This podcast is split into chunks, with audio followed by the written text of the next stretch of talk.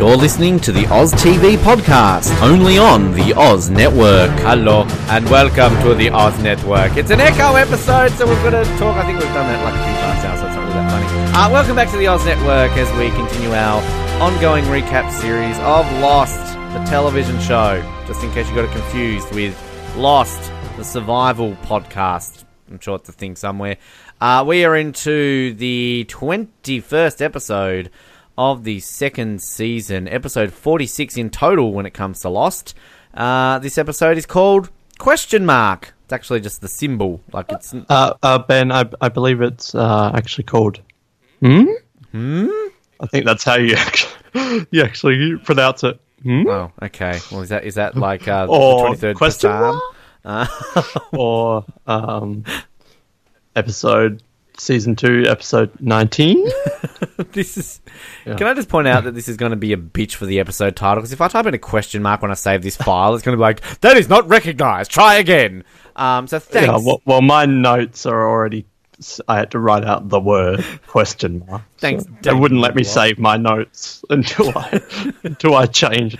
So for those downloading this episode, if you see it actually with the words question mark, um, just know that it's kind of the symbol. Apparently, Microsoft does not like questions. Yes, I'm sure Apple does, but that's just Apple. Microsoft hated Lost. so, uh, all the questions. It's so dumb, so stupid. That's such an Apple thing to do. Um, Bill Gates, not a fan. at least Bill Gates is still alive. Apple nerds. Um, so we don't know I'm Paul. why I'm being a dick to Steve Jobs. Um, but anyway, uh, Damon Lindelof and Carlton Cuse wrote this. Deran Sarafian directed it. Good for him. Aired on the 10th of May 2006. And my name is Ben, and I slept with another woman, not my wife. What wife? Oh, Um, Jesus. And my my name is Noah, and every single second of my pathetic little life is as useless as this podcast. That's actually our motto. We're, we're shifting. Uh, That's our slogan. That's our, that's our new slogan. Thanks for breaking it in. We're rebranding here in the Oz Network. um, look, I love Eko. He's like, you know, top five favorites. Hello, Anna. Like, we get a lot of hellos in this episode. Good old Eko.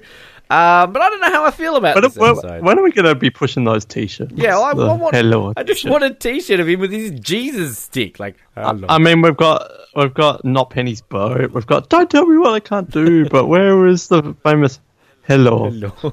Jesus stick t-shirt? like, does he? Does AAA go to conventions and he just signs a photo? Hello, Triple Hello. I don't think AAA is doing anything lost related. iconic, uh, you know, moments in quotes, like you know, your famous Hulk line. What are you doing? Uh, actually, says, you know, iconic TV quotes. Hello, uh, Hello. but uh, yeah, question mark. I mean, this episode's an episode of Lost, isn't it? I like question mark. I prefer Um, exclamation mark. It's yeah, is this like season six? How they do what Kate does, and um, and everybody loves Hugo. And then we get like exclamation Semicolon. mark. Or... um, yeah, I like the episode. It's not amazing, but it's, it's nice to get a bit of progression on this Hatch storyline. Because let's face it, no one's really caring about the Hatch at this point. We're really caring about Henry Gales and all the other stuff going on. Uh, the hat has gotten a bit stale in these 24 episode seasons, so it's nice to get a bit of progression on this. And Eko has really been quite useless for the last few episodes. It's just, hello, I am building a church.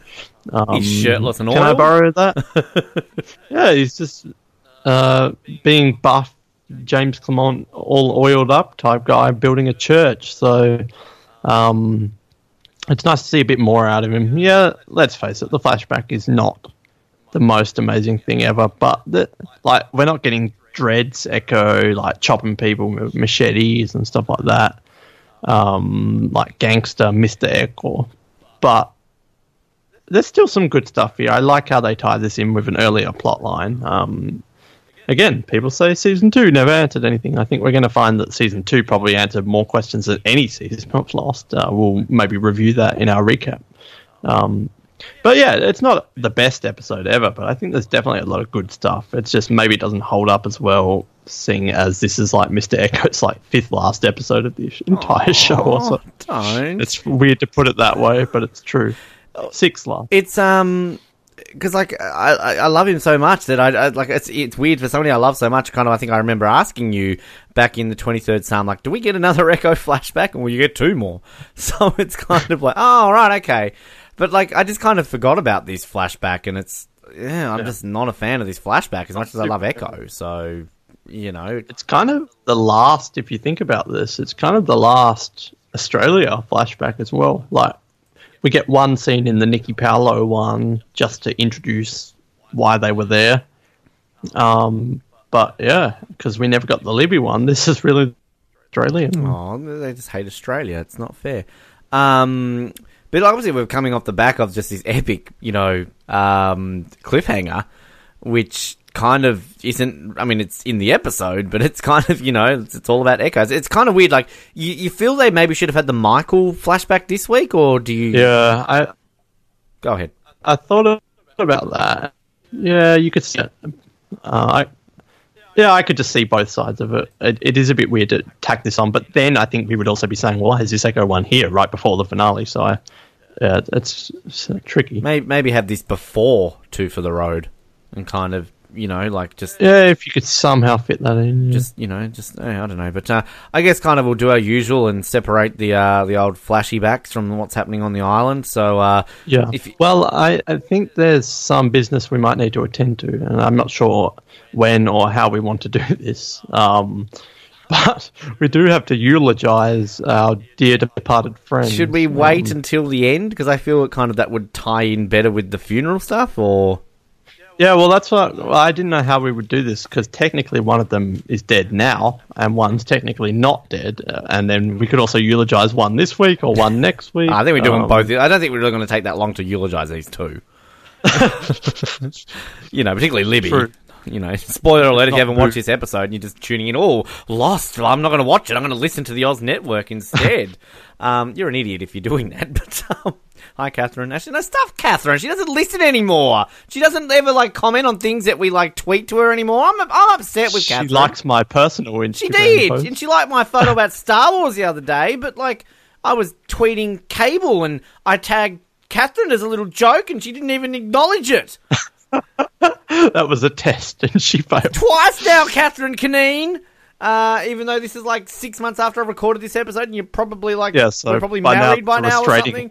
But um, it's never going. Oh, you went with the marriage route. I went with the. See, I went for the safe route. route. You went for the other one. Look at you, Mister Ben. Uh, anyway, so um, we have a flashback here of Eko. Don't ever call me that again. You love it. Um, Eko is a priest, and uh, so he's what father? Is it Tundi? Tundi. Tundi. Now it's never been confirmed if this is Eko's last name or if this is like a fake name. So I think it's kind of just now being accepted that his name is Eko Tunde, but it's never been confirmed either way. But he's in Australia right now. Um, do we find out why he's in Australia? No, I feel like we probably would have if he stayed on the show like he was supposed to. Bad AAA. Um, but it's not that important, I guess. He's just traveling around the world. He was in England. He's in Australia. He's heading to LA. You know, if you grew up in Nigeria and never left, you want to you want to make the most of this opportunity. He's, he's finding himself. He's traveling the world. I um like I'm not religious. Um, even when I was raised, I wasn't Catholic, so I've never had the opportunity to see like a confessional.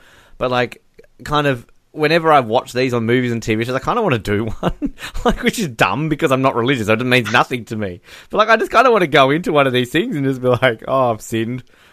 Well, I mean, it's cheaper than a therapist. Well, I, mean, I can speak for that. Um, I mean, a friend told me. Uh, but like, yeah, I mean, it's I don't like. I, I, no offense to any Catholics listening, but like, I just don't understand this. Here we go. I don't understand the fact that you can like go and do everything and just say, "Oh, I sinned," and then like, "Oh, well, if Jesus would forgive you," like fucking like really? So I can go off and like just commit, you know, genocide. It's like, yeah, g'day, I'm Hitler. Uh, I killed like six million Jews. Oh, well, Jesus will forgive you.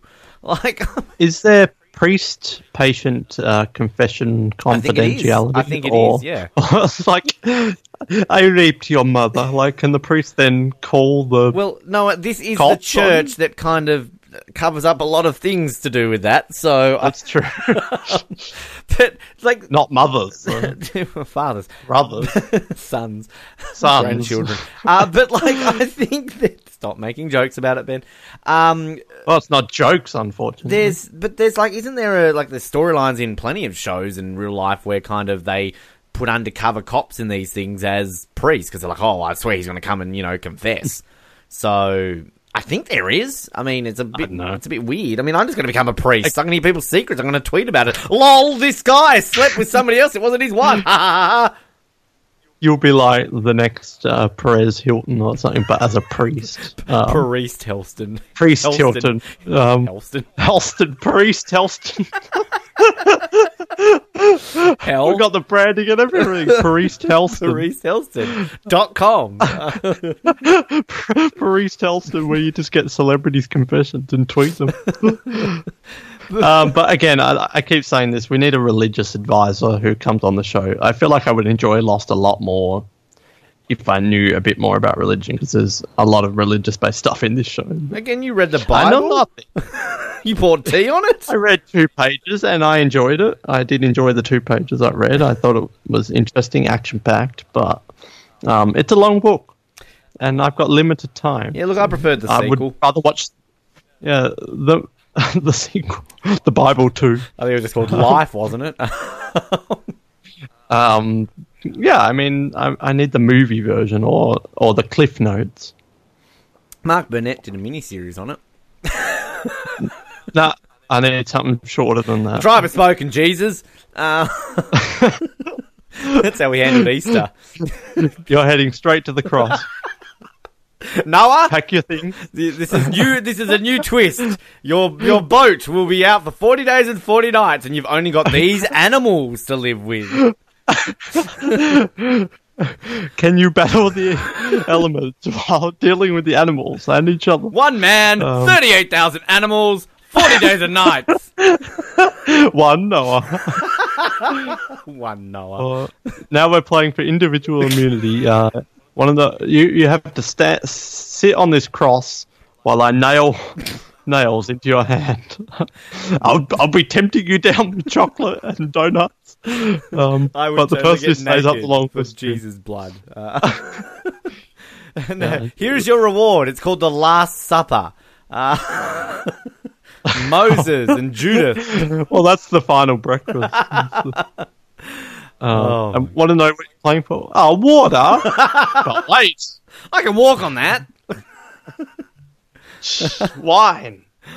Hashtag blinds. Oh my Anyway. god! This is we really do need a Jesus advisor on the show, particularly when it comes to the Eko episodes. Um, Jesus I said religious advisor. Nah, we need a Jesus and advisor. an Allah advisor and a Buddha uh, advisor and a. Well, that's why I think we just need the one one expert at. Can you do that? Can you like when Um, you say what religion are you? Oh, I'm all of them. Like, can you do that? or is that cheating? Well, I mean, I feel like a lot of it's cheating to begin with, but that's controversial. Noah gets controversial with religion this week on the Oz Network. I mean, let's face it, we've already gotten rid of all of our listeners from the past maybe ten or so episodes. we had so- listeners. When did this happen? well, Adam? listener. Goodbye, Adam. What happened to Adam? Who are you, Adam? Where are you going? Um. So anyway, uh, this is why these episodes go for like ninety minutes. Um. Oh, we've only got limited time. We have to be quick. Jesus, do you want to know what you're playing for? Claire's Jeff Probst. My immunity idol. Uh, so, Eko's in Australia. Let's go to the beginning of this episode. Um, he's a priest. He's in a confessional booth, um, talking to the camera. Oh, I'm really trusting this guy right now. I think we're going to make a good alliance. Um, but we've got this guy. Oh, I slept with another woman who's not my wife. Oh, and I helped a fake priest forge par- forge documents, and he's got his um fake Australian passport to go to uh to LA with. Um, which is nice, I Oh, guess. no theories for this guy. Isn't there? Caldwell. Cordwell. Is that his? I heard there was an assistant principal at my high school, Mr. Cordwell. He was a bit of a dick. I, I feel like I just have no opinion on Cordwell. Really? Is this a thing in the Lost Band community? Oh, you should really have a strong opinion on Cordwell. no, but it's just like, who is he? who is? Who are you? Yeah, no, no theories. Oh, that's a shame. Yet other ones have theories like who is the American woman from bald-headed wanker guy. Um, so yeah, he's got his fake documents and he's about to go to L.A., but a miracle has happened. Uh, a child is drowned in a river but was resurrected a few days, and Mr. Eko has to begin an investigation uh, of this death. And Can I just say the guy who plays uh, Eko's Monsignor, is that how you say it? oh fuck, you're asking the Um, wrong person. Has also played small roles in Garfield too. Wow, he's on the acting radar. and he's the picture they use for is the biggest bozo, like Oliver Muirhead. he looks like Garfield. I want them to like actually have you know like a signing. Oh, hi, I was in uh, Garfield. Lost and Garfield. Oh, he was in Fun with Dick and Jane. That's a good movie. I didn't even know there was a Garfield two. Did you know there was a Garfield one? No, Bill Murray played Garfield. Um, really. I mean, he did the voice. I love, I love that convention. Uh, played a small role in Garfield 2 and. Oh, who did you play in Lost? E- Eko's Monsignor. I remember you. Like there would there would be fans who would go crazy over that. You're the one who said there was a miracle. The big Mike Albright of Lost, who's like getting autographs and photos with like every single person ever on this show. Oh, I'm missing the the Monsieur from from Question Mark. Damn it!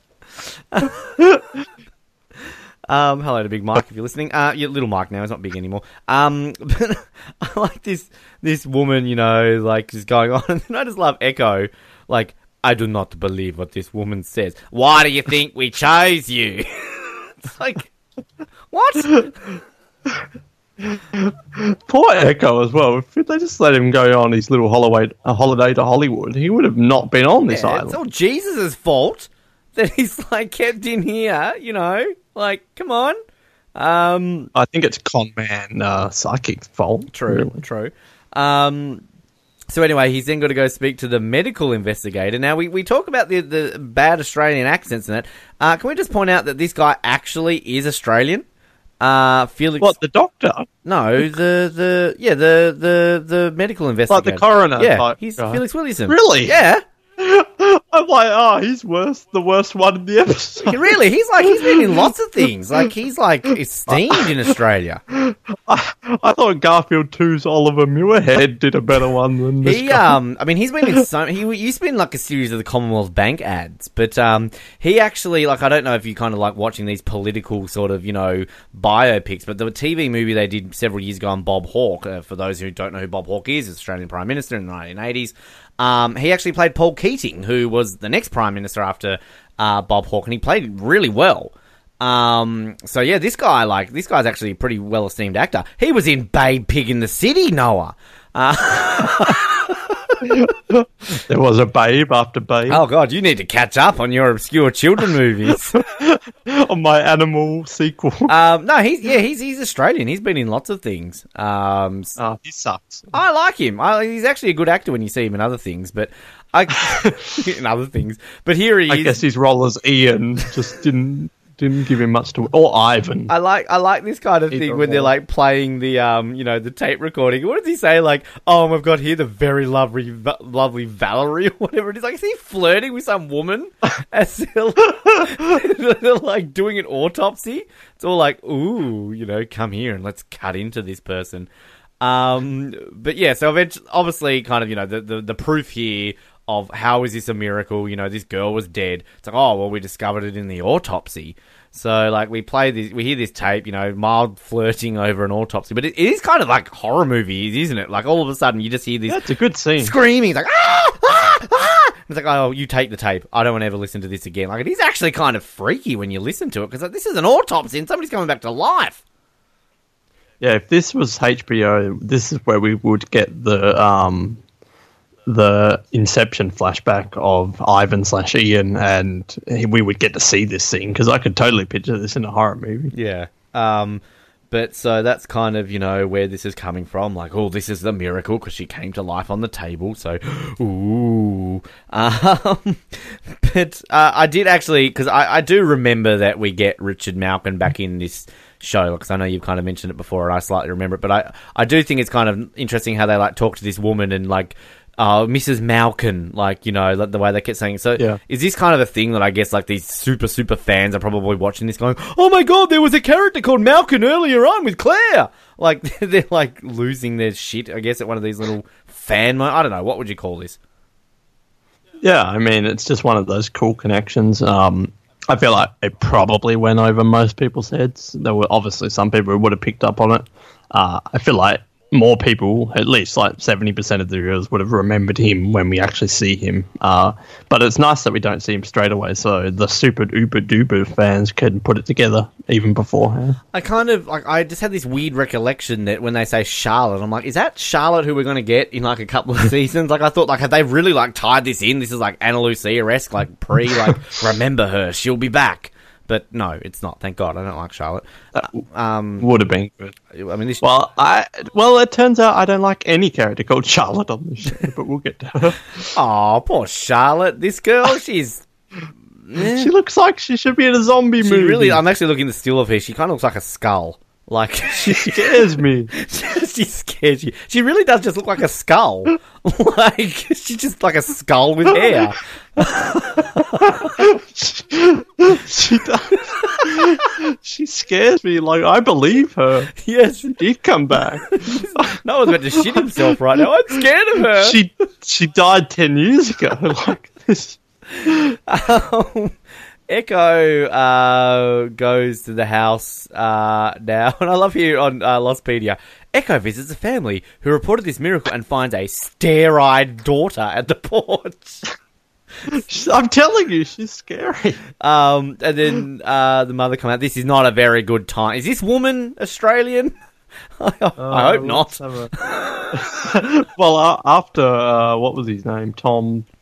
Oh, Felix Williamson. I Oh God, she is the- too. Melissa Bickerton. Oh, star here in Australia. We have posters. Oh, her nickname is Bliss.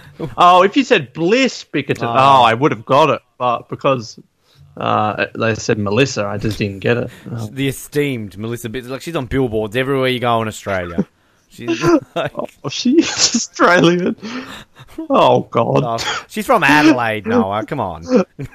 Are, they, are they purposely giving them the Australians like bad directions now? Like, oh, the Americans they're used to the fake Australian accents from season one, so you really got to ham it up. Hello, I'm I'm Joyce.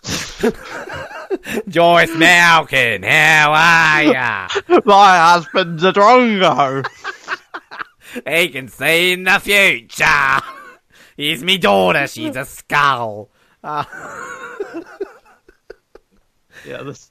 I mean, I don't hate flashback, but there's some not great actors in this. This is just a terrible flashback. Can I just say it? Like this episode to me would be so much better without this flashback. Like I'm gonna, Oh, I'm gonna just- mark this episode down for this flashback.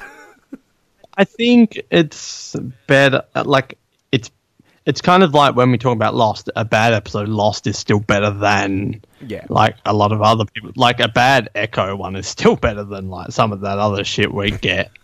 Um, so it's not the worst, yeah. Um, but it's just for Eko, you just expect much more. But I think it's an interesting concept, and you know, I feel like this storyline could make like a film or something. But it's just, I feel like they had the concept of Eko's trying to discover a miracle. Does he believe in miracles? It's tying in with Locke's faith, kind of thing.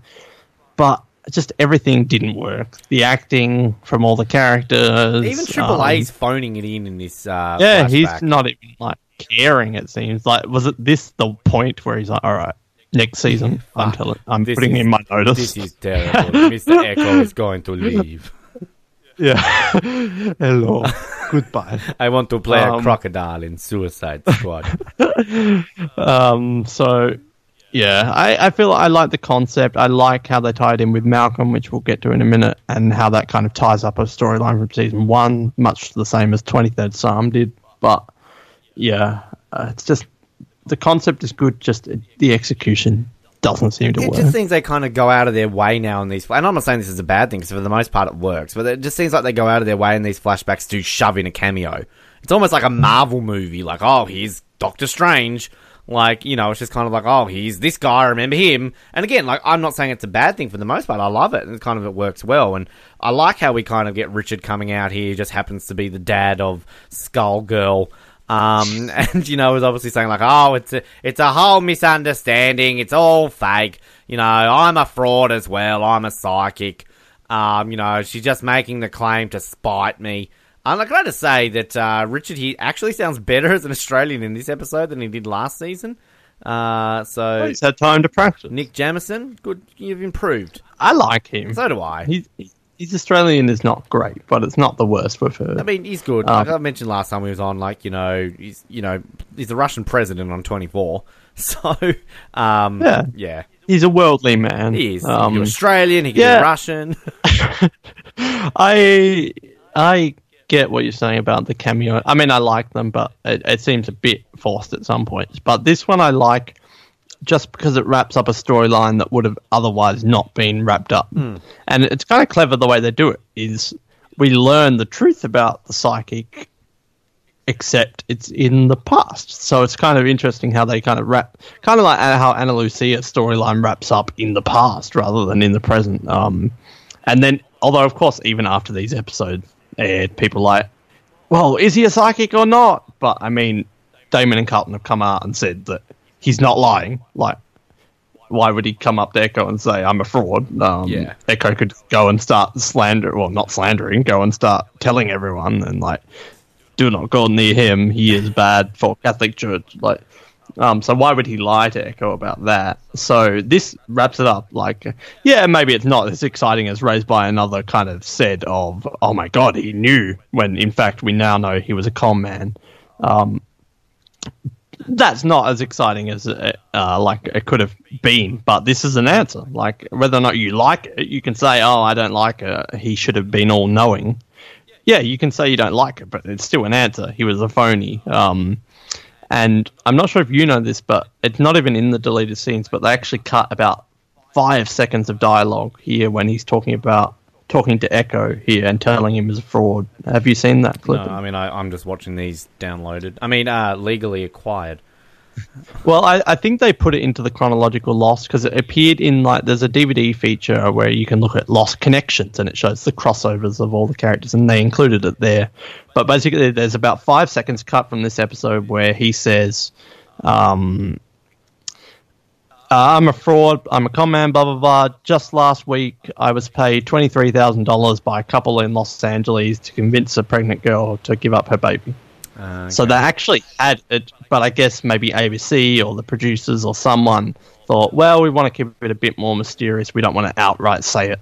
So even they actually filmed the complete answer to this, but they cut it out for whatever reason. I don't think it's ever been confirmed. I, I wish they kept it in just because so people who complain Lost never answered anything, at least they can be a bit more direct with it. But like it or not, it's an answer, and I, I think it's clever the way they can answer a thing in the past. Uh, and they could have easily never brought this storyline in, but the way they connect it, I think, is really cool. And look, I'd say that if it was a timing issue, I mean, I'd rather see that scene than kind of random Libby, "Are you okay?" and then walks off in the airport in five seconds time. So, um, yeah, I mean, that's weird that they didn't Oh. show that. I mean, that that's just producer guilt for killing off Cynthia Watros. that actually that wasn't filmed. That was just Cynthia Watros like leaving the set, and she's just kind of not realizing they're filming. are, are you okay? Yeah, she's like, is everything good? Cynthia, good we're in the middle. Oh, just leave it, leave it, go with it, go with it. So That's like all all Ian Oh. Summerholder fil- scenes moving forward are just not actually acting. like you know, he's giving you know uh, he's giving you know tequila to people and scotch or whatever it was back with Maggie Grace. Like that's just not you know a script. That's just Ian Somerhalder. Oh, can you believe they fired me from Lost? I've got this vampire Just- show that I'm doing. just a mental note for when we're done with this episode because I tried to search for. Um, oh, Richard Malkin on YouTube has 65 subscribers in one video. Um, The real. you will be engraved. if you don't take the baby, Claire, I've tried calling you, but I've resorted. To Welcome to, to my YouTube channel. I'm Richard Now. the great mysterious psychic Richard. Here's my skull daughter. Here she is. Ooh. No. Charlotte, come on in. No, Dad, I'm, I'm a I'm skull. nervous. Come on. Um, no, remind me mental note for after this episode. There's a video because I'm I was trying to search for that five second clip uh, so I could show you uh, after, but I found a video from Chica from three from 11 years ago called "Psych You Out," and then in the tagline it says Richard Malkin is a fraud, and everyone knows it. And it goes for a minute, so. Uh, Okay. And then it says vid, whatever crack vid means. Um. Hmm. All right. Remind us that we must watch that, even though we haven't even watched Cynthia Watros Gets Lost. It's probably like But explains everything. psych you out. We probably should be like watching it in the lead up to her eulogy episode because it probably like explains everything. She's like, "I've been given permission because she's Australian now. I've been given permission by Damon Lindelof and Carlton Cuse to explain everything with Libby. So this is why she But- was in the mental hospital." But instead, we're uh, watching the Richard Malkin's uh, psychic fraud sitcom spin off. Um, but yeah, I, like the thing, like, like I get what you're saying about this flashback, how it ties into Eko and everything, which I get it, like fair enough. But I don't know, there's just something about this that just just overall feels pointless. This whole flashback, um, and then kind of. You know, there was. I will report the incident was not a miracle. Uh, and then we see old Scully McGee looking through the window there at um, Eko as it's like, oh, you left you left is- your Halloween decorations up. Oh no, never mind. No, this is where I really like the, the kind of idea I talked about in Raised by Another, and I wish they went with it. The idea that Jacob has kind of advisors around the world who, uh, like, help him to get people where they need to be, and this is where it would work so well with Richard. Uh, and you could maybe say that Isaac from Uluru or whatever he was called, he could have been one of them. Um, this is where it works so well with Richard because it would have given this flashback a point that he was responsible for two people indirectly or directly getting onto Oceanic 815. Uh, so that would have. I still wish season six they kind of had that twist of a bunch of these flashback characters were kind of working with Jacob because then it would have made a bit more sense. I think that Yeah, I agree with that because I kind of what is like thinking back on this now, knowing that he's a fraud. Why is he saying like you must get on this flight, no other flight? Is that just because he's got to like that's when the couple's waiting for him, or like Yeah. Well, I Or I mean, if they're say. paying him twenty three thousand dollars, maybe this is why they cut it because it does raise a lot of questions. Like, why did they want Claire's baby? Because then people would be like, "Well, who were the couple that really wanted this one girl's baby?" the American woman that like Jun. Lee's sleep? Oh, uh, what's his name? Not Jun Lee. Who's Jun Lee? I don't know. I did a Brian Hardick moment there. Move on. Sukji. Oh, maybe the. Oh, wouldn't it have been interesting if they somehow? I'm just brainstorming now. If they somehow could have made it a twist that because Sun and Jin couldn't have children, they wanted to adopt a baby. Baby. I know you would have to rewrite the entire show, but then that turned out to be. All right, let's start again. All right, a plane crashes on the beach. I don't know. My creative juices are coming Ew. now. I think they could have worked with something there. But anyway, we should keep going. Should we? Uh, I'm enjoying this. Uh, this is more exciting than the flashback. Uh, so, meanwhile, Miss Eko's at the airport in his nice little suit. I love Eko in his suit. Looks good. Um, he's got his tickets ready to go off to LA. What's he doing in LA? Just being like all Jesus-y with celebrities or something like that? Hitting up Hollywood. yeah. like, Oh, he's going to start uh, Paris. Helston. he's instead of like the Doctor in Hollywood. the Doctor Oz show. He's like, "Hello, welcome to the Mister Eko show. This week, has your faith been broken by a fake psychic? We are here to Oh, I could totally see uh, Eko on daytime TV, like Catholic.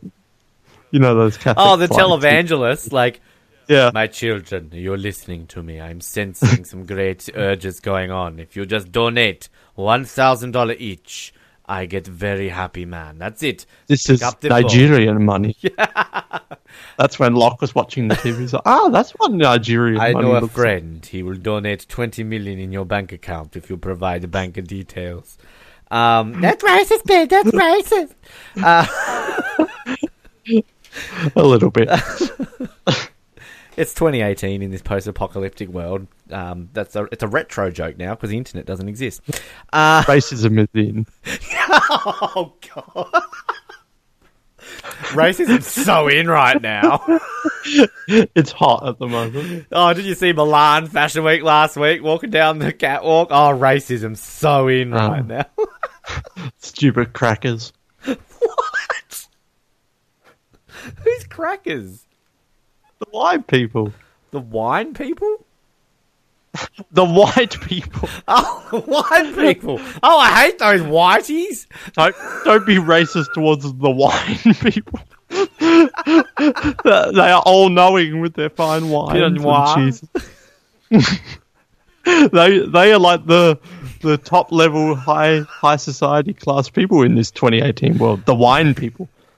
People have heard legends about them. They don't know if they really exist or not. Crackers. What was that from? It's just a No, we talked about that on an episode once. I think it was Colin on it. Wasn't it a Bond episode? We talked about like a derogatory term for a white person, cracker. well, maybe it was live and let die, but that was honky. That really was a honky episode. I don't know why we did it, to be honest. It's not funny. And the award for worst joke of 45 episodes of Lost goes to Very the good. candidates are Very good night. season one Ben. It was a good night, wasn't it? we need to do the awards like the Oz because it's like worst joke of the Lost Oh, podcast. I've got that and shit owned. the, the nominees are Ben from season one or Ben from season two, That's honky. And the award goes to Ben from season two. If that episode was honky, I don't know why we did it. Oh my god. There's a reason for so many things in my life. So, Mr. Eko gets his ticket. He's ready to fly.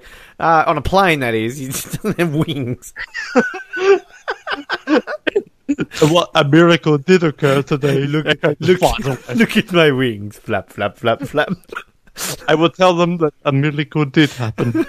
I am Flies to Los Angeles. I am the Nigerian man. I am an angel. Superman, but a Nigerian version. Uh, I am Clark Kent, Nigeria. Uh, this is why you should host these episodes. It's Are you, are you high? we get to I wish I was. We get to Skull Girl. Um, now, Oh, this is fringy. how does she know where he is? ooh, I'm Well, using my skull power. She's got dead skull powers. It's a miracle. She freaks me out. I don't like her. She should play Ghost Rider. Like Ghost Rider 3. Charlotte. Charlotte Cage. Um, Or the Ant-Man and the Wasp. Ghost Rider and the Skull Girl. What was it? Uh, the villain in Captain America is like Red Skull. She could be like. Oh yeah, she's Hugo Weaving. uh, She resembles Hugo Weaving. God, Hugo Weaving's gone a long way. I love Hugo Weaving. I loved him in the early 2000s. I'm not sure about playing Skullboy. Oh well, I mean, at least he didn't like cheapen his image and like appear in Hugo Weaving gets lost on YouTube or something. like When's he going to be in Star Wars? Because we've established like the golden trilogy of like he's been in the Marvel franchise, he's been in the Middle Earth franchise. So maybe Matrix. Hugo Weaving as a Jedi. Yeah, he's like in every franchise. He was V for Vendetta. Um, It's not a franchise. still a bloody good movie. Mr. Anderson. I, I didn't see uh, two for Vendetta. Like, where, where's the It's, it's franchise? X for Vendetta. No, Three for Vendetta. That's that's the the sequel. Uh. y for Vendetta. Z for Vendetta. Uh, Um, yeah, he would be so good in Star Wars. Like, where's that Jedi? Why wasn't he in with Mace Windu? Why wasn't he Mace Windu? Because it's racist. He- That's whitewashing a character. No, like Mace Windu always was black. Uh, Ian McKellen as well. Ian McKellen and uh, Hugo Weaving need to be in. Hugo Weaving needs to be a Bond villain, like Miss. Oh, yeah. Bond. Yeah, I guess we could include that as like the Golden Four, but not many people are actually in Bond movies, so maybe not. I think it's kind of like typecast. So, like, remember the, the period of time when we talked about great Bond villains and Kevin Spacey was in that? Uh, well, actually, he can just play himself. The, the Bond villain for Bond 25 is just Kevin Spacey. So, but we can't have James and his Bond. henchman, Har- Harvey You can't have a you can't have a James Bond storyline revolving around hashtag Me Too because then they'll just play the clip from fucking Goldfinger. You know, off you go, pop man talk, slaps on the ass. Like, You can't have a, a Lost Oz Network episode without Kevin Spacey somehow sneaking his way into it's it, only- much like the three things the three things we talk about only ever on this show, no matter what the episode, are Kevin Spacey, dongs, and I don't like sand. It's coarse, rough, irritating, and gets everywhere. I'm sure all three of those things have been mixed into real life scenarios at more than one occasion. Coming soon, the, donks and sand. coming soon, the Oz Network musical featuring "I've Got a Dong." It was touched by Kevin Spacey in the sand that I didn't like. It was irritating. Yeah, I, I feel like uh, Kevin Spacey, dongs and sand is like his ideal Saturday night. that's his bucket list. All right, everyone, I've got my list. All right, here we go: dongs, myself, and sand. Coarse, it's rough, it's irritating, and it gets everywhere. Gets everywhere. I hate them. I hate all of them. I killed them. The women and the children too. Well, why isn't Hayden Christensen in more things? I think I just answered my question. Where's, where's Hayden? Hayden Christensen. Fuck Michael Emerson. Hayden Christensen is Kevin Spacey. He's a new Frank No, Underwood in the House of Cards. I hate all of them. Through Michael Emerson, Hayden Christensen is the new Benjamin Linus. Got any milk? Got any milk? I hate you. Throws the milk at them. I hate milk. Yippee!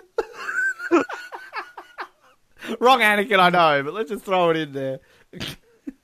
Oh, I like the Star Wars prequel, but sometimes I just can't. handle That's not true. We have R2 with us. Why couldn't he have played uh, Skullgirl? A miracle did happen. I hate your miracle. I saw Yemi. Padme. What have I done? In my point of view, the others are evil.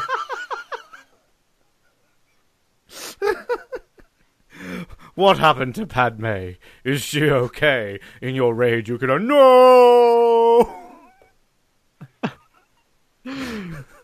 And where's Ewan McGregor as like John Locke? Like You are the chosen Ben- one.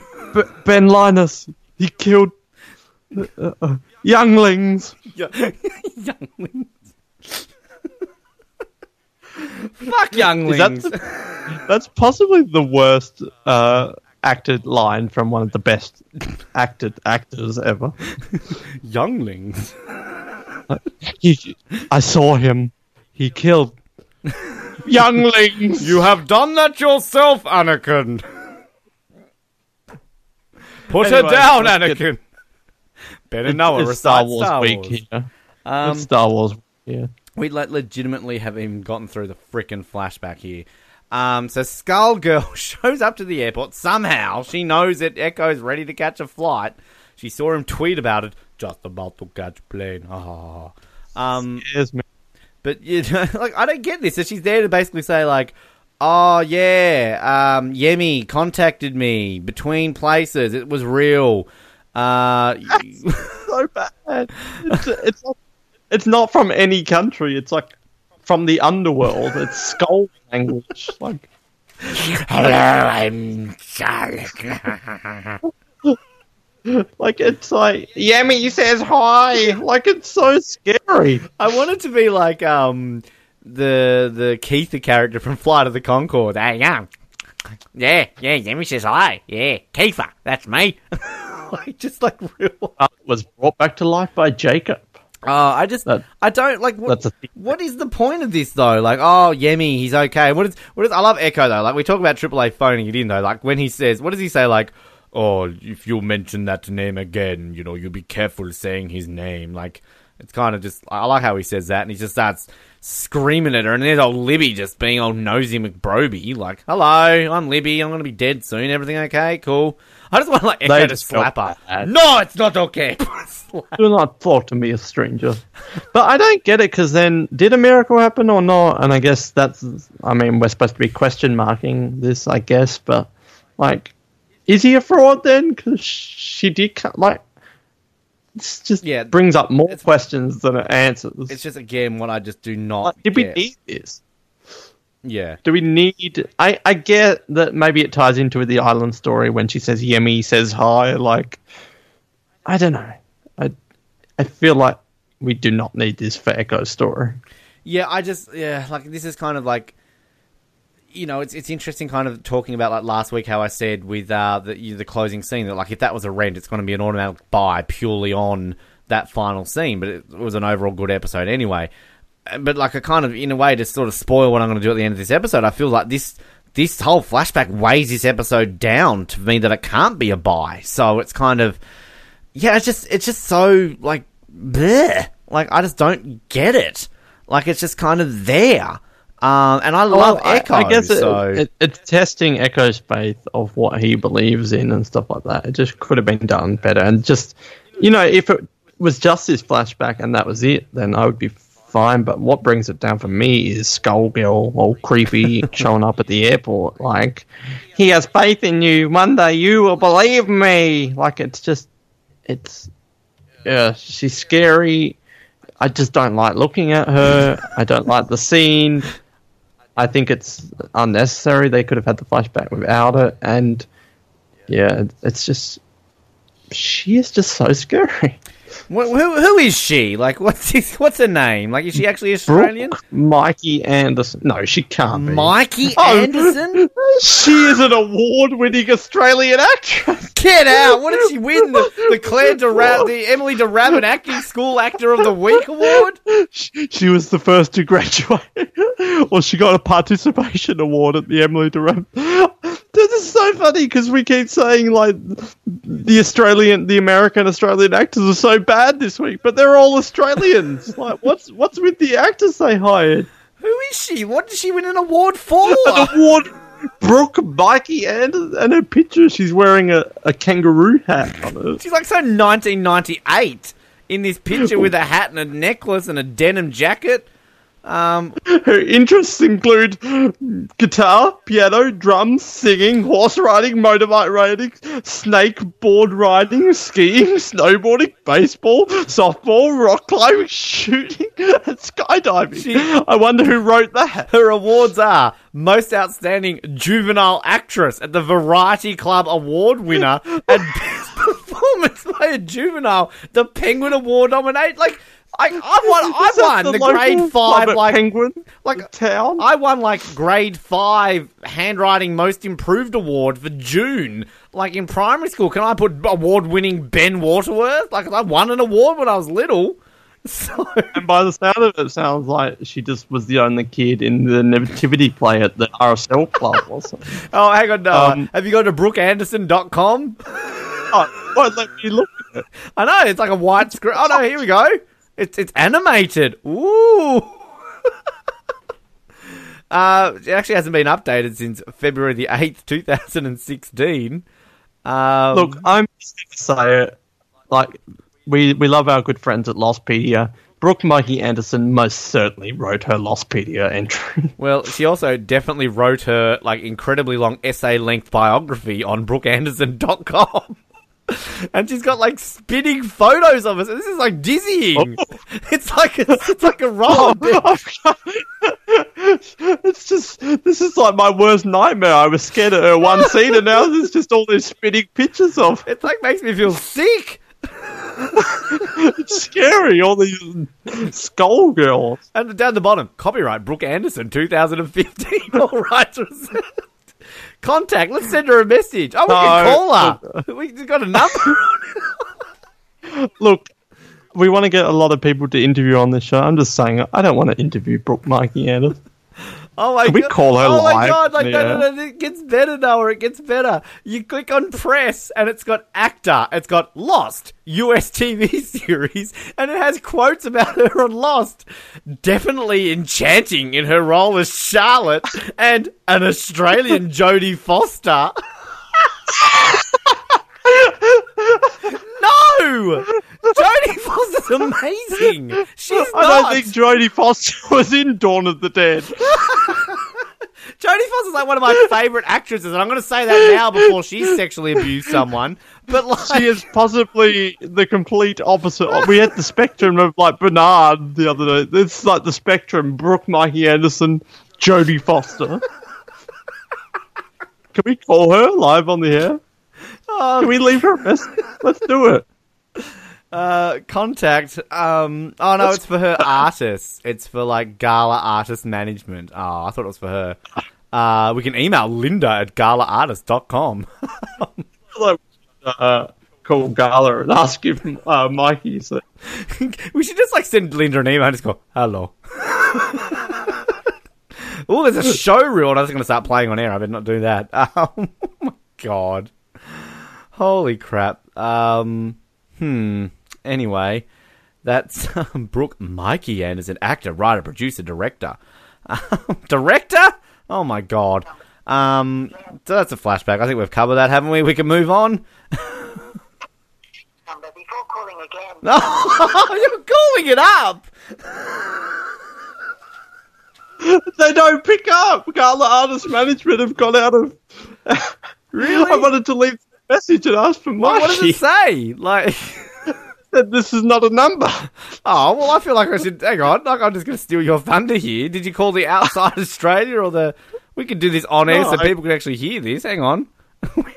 I called Inside Australia. Add people to this. Oh God, what am I doing here? If I disconnect you here. Oh, here we go. Show dial pad. All right. What's nine? That's uh, Sydney, isn't it? So that'll be. Oh, just, well, well, that's loud. Can you hear that? I didn't put. I guess I didn't put the area code in, did I? I don't know if you can actually hear me donging there. That's really loud. Beep, beep. Yeah.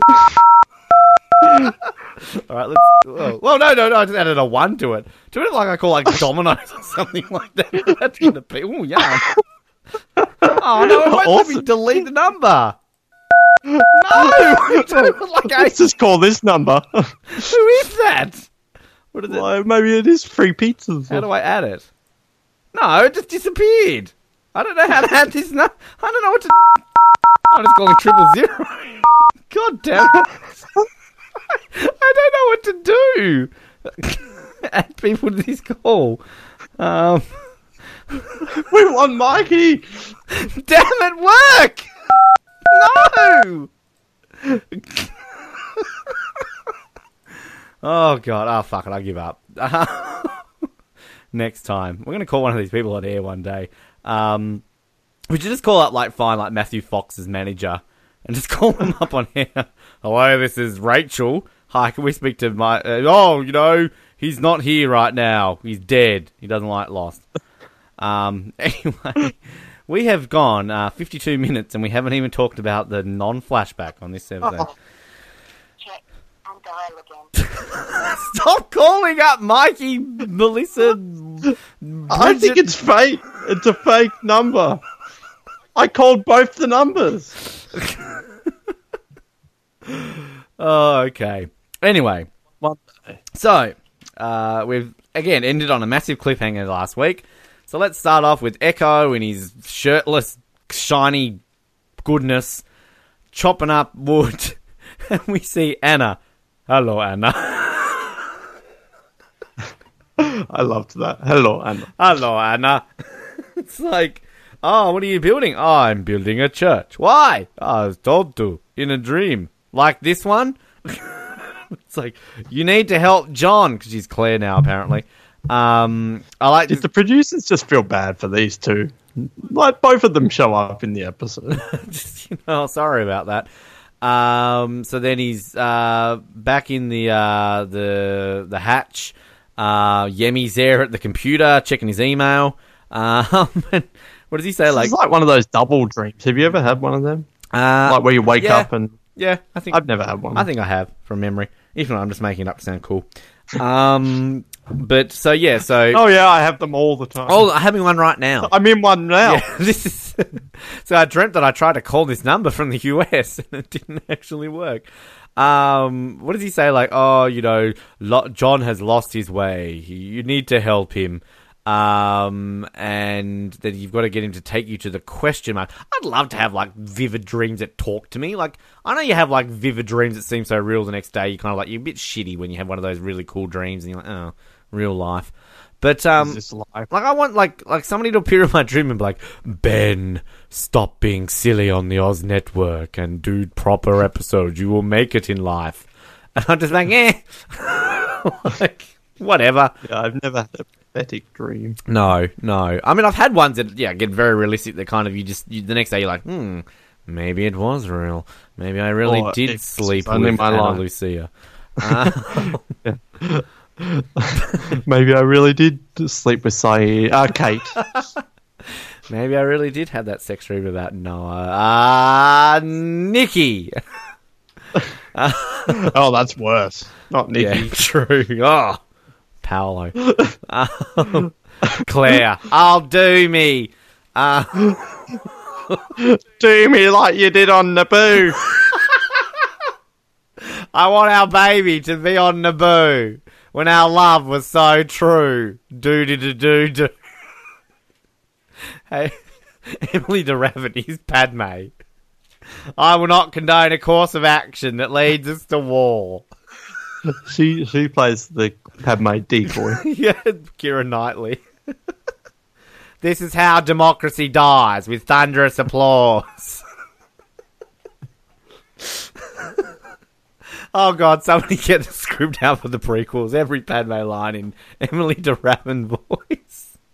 I feel like we should just do a on air like audio play version of the Phantom Menace. we can get Colin on board. Nick can come on board. That would be fun. Nick is Jar Jar. Mr. Jar Jar Binks, socks, fosh, and chops.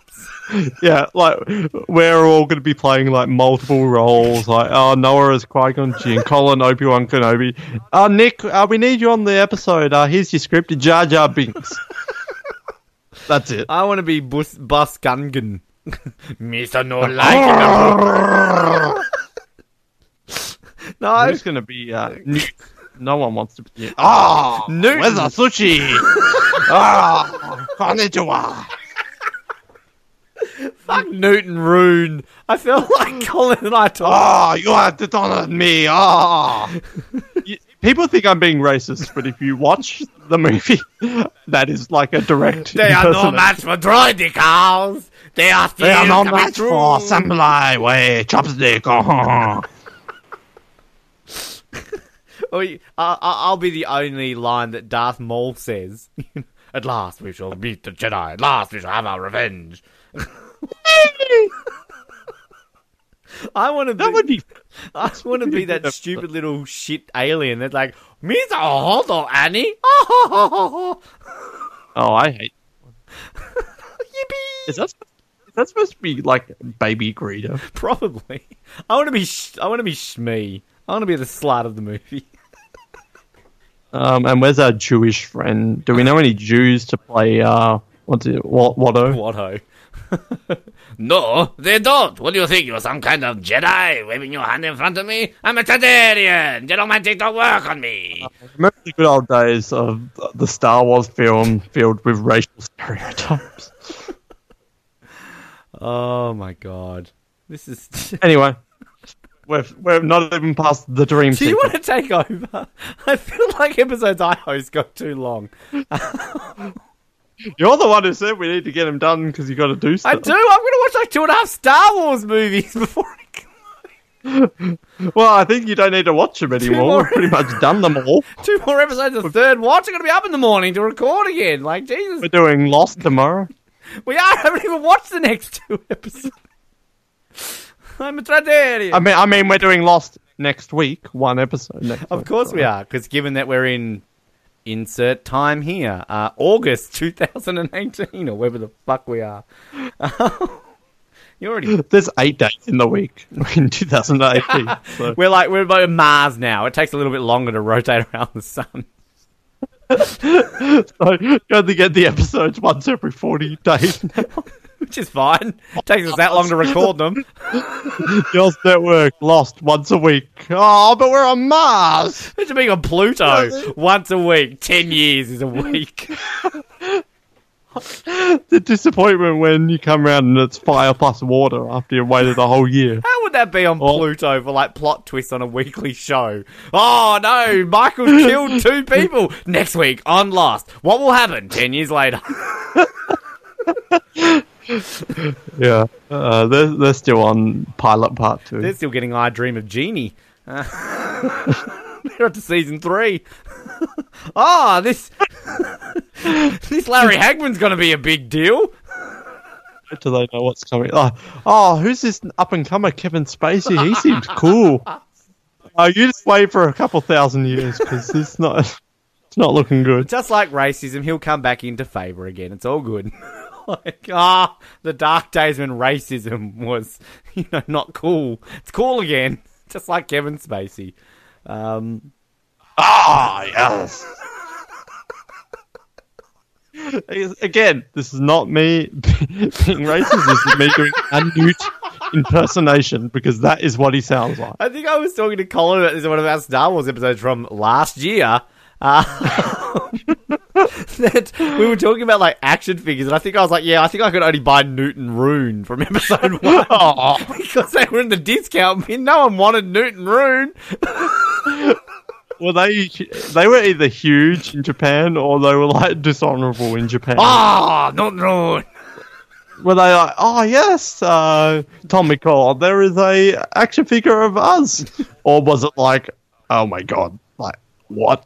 No, no one here sounds like Are that. they the most forgettable Star Wars? Like at least with Jar Jar, whether you hate him or not, you, he's talked about.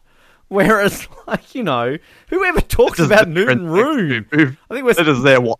I think we've said their names too many times in this episode. The universe is about to collapse. it's like, stop talking about them. No one cares for Nute Gunray. No one cares for question mark either. By the. Really? No, we don't care. I love that we keep saying like making reference to tie it back into the episode, but rather than we forget to do the tying back into the episode, we just keep going on to a new dumb topic. So, so Remy, Emmy, what's his name? Yemi. I keep calling him Emmy. Remy, I mean Yummy. No, you- you're rubbing off on me. Ew, that's a bit gross. I thought you didn't wake up that time when we were in Launceston. Um, Oh. Just saving this for the trial. Yemi, Yemi, Ben, Yemi. Um, he's got to help Locke take him to the question mark and bring the axe. Um, and then we see the question marks and all the question marks on the keyboard. I don't know why I'm laughing. It's pretty standard, really. Um, so uh, I love Eko waking up, sleeping next to Charlie, and kind of Charlie's just like, "What's the matter?" like, how close are these two sleep? Like, surely if you're out in the middle of the jungle, this is a case of like sleep on opposite sides of the structure, sleeping next to each other. This ain't no church they're building. Rolls over and hugs you. What's the matter, honey? And gives him a kiss on the cheek. oh well, Claire left him. Big Yeah, burly, they are close. Big burly black man, better than Claire. Like, come on, he's got a shiny That's chest. I mean, that stick when they said blood was on it, he wasn't beating people with that. Hello, Charlie. Hello, Charlie. Bend over. ah! Oh, bollocks! you are everybody. you are everybody. That's what he was doing at high pitched in the pilot. oh God, Can people? this is this is us before we recorded. Oh, I don't really have an intro line. It wasn't a really funny episode. It's more serious this one. I just want everybody right now to just stop listening and go, like, go listen to like an old Lostpedia podcast from like 2007. Um, I mean, what's another Lost podcast? Lost has a podcast hosted by Rob Lostamino. I mean, I don't know. Sure, there's a million of them. They're all all of them but one are better than Australian one, but I'm not telling. Australian Lost community. I think I've said that joke before. Um, I mean, at least we are the podcast that truly are lost in our ways. So We like to live up at to least the we're name. living up to. Like at least with Yeah. this one, we get lost. In our nip tuck ones, we both nip and tuck during the episodes. It's very clever. And in third watch, we watch it for three times every time before we watch the episode. It's our third watch of each mm, episode. I'm so- pretty sure each of the three hosts own a Rolex, don't they? Yeah, yeah, true, true. I don't. They're- Oh, yeah, see what you did there. Uh, and whenever time we do Survivor, we're like literally dying. So like it's kind of you know who will survive the episode. Uh, we, we're very we're meta when we do our episodes here on the Oz Network. Um, so Yeah, and when we covered bringing sexy back. Uh, so oh, this is where he's like, "You all right, mate? I need, I need to find John." Um, but this is that. scene- I think this is About me! I think this is the one you mentioned, isn't it? Like a week or so ago with Jack and the, our beloved four moving through the jungle. Uh, and it's like, what does he say? Like, oh, leave him alone, Jack. No, don't leave him alone. Gimpy McCrutch over here. what does he say? Like talking about Gimpy McCrutch? Is that what he says? I missed that if he did say that, but I love that if that's what he said. I need to find. This is where we need to actually look at the episode transcript, Ben, instead of making up our own from Star Wars. I like Gimpy though. Oh, what is? Jack, what were you thinking, John? Kate, Jack, leave him alone. Sawyer, no, Jack, don't leave him alone. Shut it, Sawyer. If Annan hadn't listed, lifted your gun, we wouldn't. Well, ain't that swell? Give him a crutch over here covers up that artist, the artist formerly known as Henry Gale tried to strangle your little amiga, and suddenly it's on me when she goes vigilante. How about you go back to the beach? Hey, enough, both of you. God, take a breath there, Sawyer. That's like uh, Gimpy McCrutch, the artist formerly known as uh, Henry Gale, and Amiga in one sentence. He's on fire. That's the one I think you mentioned, the artist formerly known as. Yeah, that's Gale. that's perfect. Well, it's an episode with a symbol, so you know it's kind of it fits in well. Um, but then I love Sawyer. Michael falls. Han, Han Solo. Michael falls out of the hatch. He's been shot. He shot me. Um, so you know we're back into the Was hatch. he like waiting for them, like at the door with his ear up against the door? He's sticking out- waiting for them to just show up Here. just at time? They're coming. I hear footsteps. I hear foot. Here they come. Here they come. Uh, Which begs to differ. Why wouldn't he wait to shoot himself just when they're coming, so that he didn't possibly die of bleeding out? do we ever get like to see how Ben escapes here? Like, do we actually see him leaving, or is that never shown? I think he walks out the door and runs away. I don't think we need to see that. Do we? Well, I don't know. Like, is he? Is there the Hurley van? Is there waiting for him? Like the pick, the pickup truck, and inside is Tom and Miss Klugh and Danny. we're gonna have to take the Mister Mister Gale. what are you doing out here? Oh, ain't that neat? Well, I'm gonna have to take Mister Mister Gale. Uh, I love your crotchety old man voice. You really committed to that, yeah, Mr. Gale. I think you got halfway through and you're like, uh, "What? What am I doing, Mr. Mr. Gale, Mr." I liked it though. It was good. Thank you, Noah. It just, it just sounded like you were kind of uh, got halfway through and started to like question your entire life. like it was good. You were c- committing to it, but then you're like, Mr. Girl, Mr. Girl. got a bit sad there for a minute. It's the story of my life, Noah. I often stop and think about what I'm doing with it, and then I'm like, oh, this is what I'm doing. I, I feel like you often don't stop and think. You think I would after a while, but I swear I got get worse on this show. Like you, you think after a whole worlds apart situation that I'd be much normal and calm. I think I'm going down south. God, I, I would like to say, man, we need a refresh and get to season three, but season three is just six episodes in a bear cage, so I'm dreading the future of when we're recording Those fish biscuits. Aw, Ah, you got fish biscuits. love fish biscuits. Um, but uh, anyway, so we're back in the hatch, and um, yeah, we we see the kind of the scene. This is the aftermath of it. You know, poor old Anna Lulu's dead, and Libby's on the ground, and she eventually comes alive, spits blood everywhere. Which- Um, and is this where Eko comes in and he's like, "Can I help?" And he's got his axe. Like, you did this. um, but yeah, I, I do kind of like the fact though, like in all seriousness, like when Libby, you know, you assume she's dead, but when she wakes up and then kind of the look on Michael's face, like, oh shit. Um, Yes. Uh, oh god, we still need to eulogize. Maybe we need to do that next week. We'll just do a Um, separate episode. the funeral. um, now, I love this twist that she's she's not dead, but do you think because there was we talked about we've kind of eulogized them already, uh, but we talked about how Ana's story arc is over, but Libby's there's still so much like we call BS on Damon and Carlton saying, "Oh, we didn't have anything to do with them."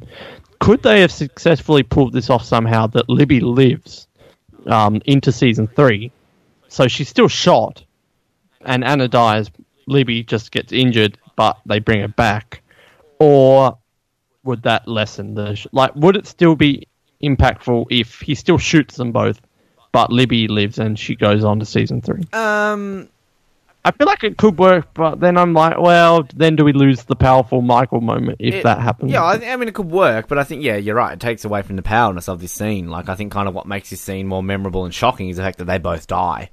Um, so, I mean, it- yeah, I mean, it could work. But it's kind of like, um, I always seem to bring this episode up. That that episode of ER where kind of like Carter and Lucy get stabbed, and you kind of think, well, they're both going to die, but Carter obviously lives. Um, but Lucy dies. Oh, I love Lucy. That's a good TV show as well. Uh, but you know, it kind of like I guess if that show was made, you know, today instead of like ninety six or ninety seven, whenever that episode aired, it kind of you know would have been done differently. But um, yeah, I mean, it. I see your point. I just I think it just takes away from it. My opinion. Yeah, I, yeah. I just think they could have made it work that she lives, Ana dies. Um, but man, that's just sad to watch Michael cleaning up that blood. Oh, There's even the the, sh- the shocking bit, just like when you like he, he coughs when she coughs that blood up, like it's like holy shit. You know, they could have just had and Michael's like, oh shit. Yeah, they could have just had Oh, like no. her coughing, like, but just the fact that she spits. Who who is over her? Like, who gets the blood on their face? Who is that? I forget who's that in that bit. Does someone get blood on their? But who's the one standing over her when she wakes up? Oh, I can't remember. Oh, I don't know. Probably Eko. Hello, Libby. but um, yeah, I, I like the uh, like Eko here blessing old Ana. Uh, you know, grant this, my lord. Hello, God. This is Ana coming to you today. Um, and then you know Jack obviously going on about here that we've got to go after Henry. Uh, was saying like, oh, what about half an hour ago that he left? Um, Sawyer saying that you know Jack's got to stay here to remain and tend to leave. What? What? Who is it that says, oh, you're off playing Daniel Boone? Who says is that? That's Sawyer. like we get a couple of Boone references. Like this isn't the Boone. Not his first Daniel Boone. No. I feel like Sawyer's getting a bit stale now. Who is Daniel Boone? Like, am I dumb not to know that? He's like an explorer type dude with that big, like the Jebediah Springfield hat. Oh, so like Napoleon or something. Well, I don't know. I don't know my explorers. I thought Daniel Boone was like a British soap opera. is Napoleon an explorer? I thought he was like a general. Well, I don't fucking know. He's French. He probably ran away and surrendered. I don't know anything about him. I love. Oh, so uh, he's an explorer. Oh, like Napoleon. Daniel Boone. I mean, he might be. I don't really know my history with Napoleon. Daniel Boone was an American pioneer, explorer, woodsman, and frontiersman. Uh, okay, all right. Um, and who's And Napoleon? Napoleon uh, was a French statesman and military leader who rose to prominence during the French Revolution. All right, if someone's listening, I want that someone to get that soundbite. Oh, he's an explorer. Oh, sorry, it's like Napoleon. Can, can I just can I just like say this sentence because there's something wrong about this sentence. Led the French Revolution to successful campaigns during the French Revolution. Was that because you were fighting your own French people? Like France doesn't conquer anyone. You do the opposite. And he was only like twenty when he died. Oh no, hang on. What? Maybe he wasn't. Ben does history. Uh, what? he's an explorer, and he was twenty when he was died. Oh wait, oh hang on. No, it doesn't make sense because in one thing here it says he was born in 1808 and died in 1821, which makes him 13. But then on like another thing here it says he was born in 1769 and died in Ben, 1821. You you're missing an obvious point here. One of them is Earth years, and one of these is the scholars on Pluto. Obviously, French years. Um, who's another explorer? Who's that guy that um Colin Farrell played? Alexander the Great. That guy. bit of a difference. That's the one I'm thinking of. Not Napoleon. I went to his home. You don't think he's home? what? He's dead, isn't he? Oh god, I wish I did say that. That's my go-to when someone mentions someone's name. I'm just going to confuse everyone now. Whenever someone brings up, oh, that's like that actor uh, Samuel Jackson. I don't think he's home. People are just like, what? no, but like, like, I said I went to his home. oh, you went to the, uh, Alexander's. Isn't though. from Was he home? Macedonia no, I don't think he's home. That's just going to be my catchphrase. Like we're just sitting around, we're getting beers, and like, oh, do you remember uh, Jim? "Ah, I don't think he's home. Everyone just looks at you like, what? That's my. That's going to be my new thing. But like, okay, so he's like Alexander the Great. Like, I mean, I want a nickname after that. Like, you know, what was that? Um, Uh, you have one. It's just we don't tell you what it is. Conan the Barbarian and like, you know, Noah the Smug. Uh, the difference is, Ben, Alexander the Great was real. Conan. The... oh yeah, the history books. I've been reading my history. Uh, Napoleon, Alexander the Great, Conan the Barbarian. I've really been reading up on my history. He's a fictional character played by Arnold Schwarzenegger. Um, I didn't do. Ben does history. I did geography, not history. I don't know shit about stuff that happened. You do have uh, Ben. The we just uh, don't tell you what yours is. Ben the knob. but like, you know, where do we? the ass. Like, But Daniel Boone is Alexander the Great. Like they're kind of the same person. what are you saying? I don't know. Daniel Boone is Alexander the Great. I don't know who these people are. Or You could, you could like right now say to me, "Oh, when I went to Bulgaria, I learnt this story about Jenny the pioneer. She was amazing." And I'm like, "Oh yeah, Jenny the pioneer. Yep, I know about her." oh god, I want to do history classes with Daniel. Oh yeah, Daniel Boone is Alexander the Great, and Conan Bar- the Barbarian explored all of Eastern Europe. I, I we did uh, in like in grade nine. I did like a I think a business studies course or something. So we had to like role play a situation where we were doing a job interview. So oh no, so like I was the person being interviewed, and somebody else in my class was like I don't know, and it was me going for the position of like a cop, like in a I don't know, like a, a police interview, cop? like a policeman, like you know, Officer Plot or whatever he is. Um, I don't know if you said cock or cock. yeah, I for a cock. It had to be a penis. I had to stand there. Um, penis stand, apparently. What? oh my god. Can we do this episode tomorrow? So anyway, doing the interview, and like the other student was like, "Oh, okay, Ben, yes, hello, thanks for thank you. I'm, you know, I'm good." So what made you want to be a police officer? And like, I, leg- I was being legitimately serious with my answer. My teacher just yelled at me. I'm like, "Oh, yeah, I'm a really big fan of CSI, so I like just, you know, wanted to kind of come in and be a cop." She lost it. She yelled at me. Oh, if you're not going to take this seriously, you can go sit down. Go sit down. And I'm like. I'm being serious. oh, my favorite thing ever is when people get in trouble for when they're not intending to be silly. I've seen it happen a few times. But I'm like legitimately like I'm like what? Like I'm being serious. Like that's my answer. Oh, that's silly. I'm like, well, a lot of people go into law enforcement because they like TV shows. You know, like I asked the police chief of Tasmania on your radio show.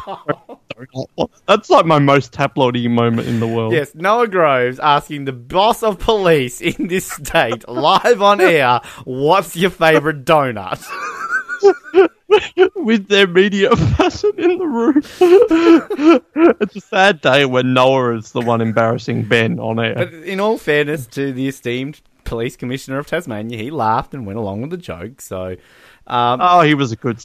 Don't worry, like I had a co-host called the Premier of Tasmania a jerk on it, so it's kind of Just it's in tradition. um, I, I, you know, me and the Premier text each other every now and then, so we know each other. Like we're all friends. It's Tasmania. We're all related.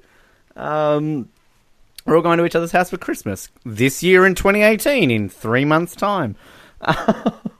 About two minutes' time if we take any longer doing this episode. Where are we even up to? Why were we talking about Daniel Boone? All right, reference there. Sawyer, we're in like the first scene of All right, this let's, episode. we're going to let's completely go through this super quickly. Otherwise, this is going to be the longest episode ever, and we're only like twenty minutes away from that. So, um, and we're going to eulogize two major characters. Oh, uh, oh God, I'm like choking on myself. Fuck my life. Whew. All right. I'm looking at that picture I've got in your Skype here of Mr. Eko with his uh, elf hat on for inspiration. Uh, speaking of Mr. Eko, he's like, let's go, John. We will find it together. like, he's Mr. Oh, these two are the dicks of the week. Like, you need to go after Henry Gale. Let's go, John. Firstly, John is in crutches. Secondly, they have no intention of getting revenge for Ana Lucia, his supposed friends that he ditched as soon as he got to this camp to build a church and snuggle up to Charlie. Like, I'm so annoyed with these two. They were supposed to go after Henry, Which- and instead they take me to the question mark. Which, like, let's be honest, like next week when kind of Jack's questioning them, or is it this week? Like, actually, this is kind of one of these moments where you actually are on Jack's side. Like, where have you been, Mr. Eko? It's kind of like, well, where have you been? Yeah. You're meant to be hunting. Sorry, we did not find what we were looking for. Like, um, It's too cryptic for me. but I do, I do kind of like this little buddy sort of cop exploration these two go on. They're very much like Alexander the Great. Noah, do you know much about him? Um, but uh, you know they're walking along, and Locke can't find the trail. Uh, you know, it's a dumb old Locke here on his clutches. What is with Locke this episode? He's just lost all face. Why? Like, what? Is it because Henry's left and without a kiss, or I don't get this. Well, he's left. Henry was a fake. He got his leg crushed. he's about to find out that everything that's happening in the hatch is just a social experiment. I think he's got reason. I like this scene when he's kind of like, you know, uh, what is Locke saying? Like, oh, you know, you're seeing something that I'm not. And it's like, where is the question mark, John? And it's like, what, who is it says chasing after your own skeleton or something like that? Have I written that correctly? I don't know what I'm watching. Um, That's uh, the girl from the flashback. there's Charlotte. Um, but I, I kind of like Locke when he's like, I don't have to show you anything. Then I'm, oh yeah, I love that. then I'm sorry. And just head butts old gummy Joe. Eko headbutt. he's already got a broken leg. And then uh, the best, the best bit I think of this whole situation, you hit me. Why? Because you were being difficult. Eko is just like monotone. He's like monotone in the good way. Like Hayden Christensen is in the bad way. but it's just so funny. You were being difficult. I don't know if he was. He really wasn't. Can you imagine like Eko as a te- as like as a father? Like where, where, Dad? I want some Fruit Loops. Boom. Where, Dad? Why did you? You were being difficult. I guess this really does show some of his gangster side that isn't all completely lost. Yeah, true. Lost. Haha, that's what we're covering apparently. Um. So Ana. Are we? no, like an hour and twenty minutes in, I think we was talking about Lost for ten minutes. Um, so uh, Ana wants locked uh, Eko to find the question mark. Uh, you know what I'm talking about. He shows in the little diagram. Um, and this is also where we get uh, a few weeks ago. I remember Locke saying like, "Oh, he's in. There's a man in my hatch." Now it's this is your hatch. It's not my hatch. and Yeah, bipolar Locke. and then kind of you know Locke feeling a bit of guilt that uh, you know Ana would be alive if I just told Jack that he attacked her, which I guess is kind of true. Uh, and then what is he like? Haven't you ever followed a dream, John, or something like that? Um, but maybe my favorite, I, I just said this is my favorite line, but I love this bit when like Eko's trying to decipher the map. Is this a river? No, it's a wavy line. Well, I'm glad they had that because what about like Henry Gale's map? Right, we're here. Like, I'm glad Locke's like, I don't know. but even even Eko's like, your map isn't accurate. And John's like, well, I don't know if it is a map. this is where we needed like. Uh, we've got the smoke monster. You thought the smoke monster was scary. Wait till you see the flying wavy line. It's like, oh, we're here, and there's like a wavy line. Uh, I've just found the transcript here. Uh, Locke, you lost already. Eko, your map isn't. Your map isn't in. What? Your map is inexact. I, have that transcribed that correctly? That doesn't make no sense. That doesn't make no sense. he says, your map is inexact. Locke, no kidding. um, and so, but yeah, I just got like the line when like Locke's like, "What's the axe for?" I don't know yet. uh, so they're kind of uh, going along here, and we find the stat the plane. Uh, and we get some references here. I'm so excited for this scene. I mean, we already had Daniel Boone, and now what made it fall? Boone. Boone made it fall. yeah, but I love that we get to hear from Boone, and we're actually going to hear about him in like a, a few episodes in this season. But no, Locke, Boone didn't like that. That's like that's one spin on it. Like Locke should work for the media because that's a spin. He should work for a politician. That's definitely a spin. I think you made it fall, Locke. How did Ana die? Ana killed herself. Yeah, she she brought on the bullet herself, so it was Ana. She was asking for the bullet. She gave the gun Yeah, to Michael. Boone made it fall. Uh, what about when you had a Charlie horse and you said, "Oh, you're going to have to go up there, Boone"? no, Boone didn't make it fall. He was just doing what you asked him. You took advantage of a boy who would do anything that anyone asked him. But I just love the way he's like, Boone, Boone made it fall. Then he died. It was a sacrifice the island demanded. What does that mean? it's like, shut up, Locke. Poor Boone. There's someone Boone's ghost to float in and just be like, no, John, like, shut up, Boone. Go away. like, no. Um, but uh, this is uh, back to the hatch. Jack's washing his hands. I've written that. Uh, the bleeding has stopped, and apparently that's not good. Didn't we already have it? Wasn't that with Boone? Like the bleeding stopped. It means he's bleeding internally or something like that. Was that Boone or was that someone else? What am I thinking? Oh, Boone's. No, no, no. Um, that's a third watch episode. I'm getting confused. Never mind. Uh, they're all gelling together. I do so many of these a day. so I go loopy by the time we get to Lost. Um, so then uh, Jack wants the meds. He wants the heroin. He wants to get old Libby addicted to smack. um, You're a drug. now I, I've got a question about this. Is this like is this just like euthanasia to kind of put her out of her misery? Is that kind of what this is implying? Um, I don't think it's putting her out of her misery. It's just giving her a, um, like it, euthanasia. Isn't that killing someone? Well, that's So like he's assisted suicide, I guess. Yeah, but is the heroin speeding up her death, or is it just making it l- not painful? Well, that's yeah. Well, I But- don't, don't know. Like that is that like kind of that's like putting a dog to sleep. I guess is it just putting it to sleep? Like I don't know. Is he deliberately overdosing her on heroin? I think it was more just like easing the pain. But at this point, she would be so like not even conscious of like any of her reality that doesn't really even was matter. she like- before she got shot, old loopy Libby? Um, but like, yeah, I, I get what they're saying when like something like this. But like, really, do you think Libby would even remember? Well, obviously she wouldn't. She's about to die. But like, do you think she would even be conscious during any of this? Uh, I mean, no, but at the same time, just I guess if you're in the situation, she could be like in the most excruciating pain, but she kind of can't say anything about it because she's like, Michael, Michael. Fuck! Oh, Um, so yeah, look, I don't know. I, I guess it's kind of why didn't she say "Uh, the reason I was in the mental institute was tell flashback? tell Shannon I.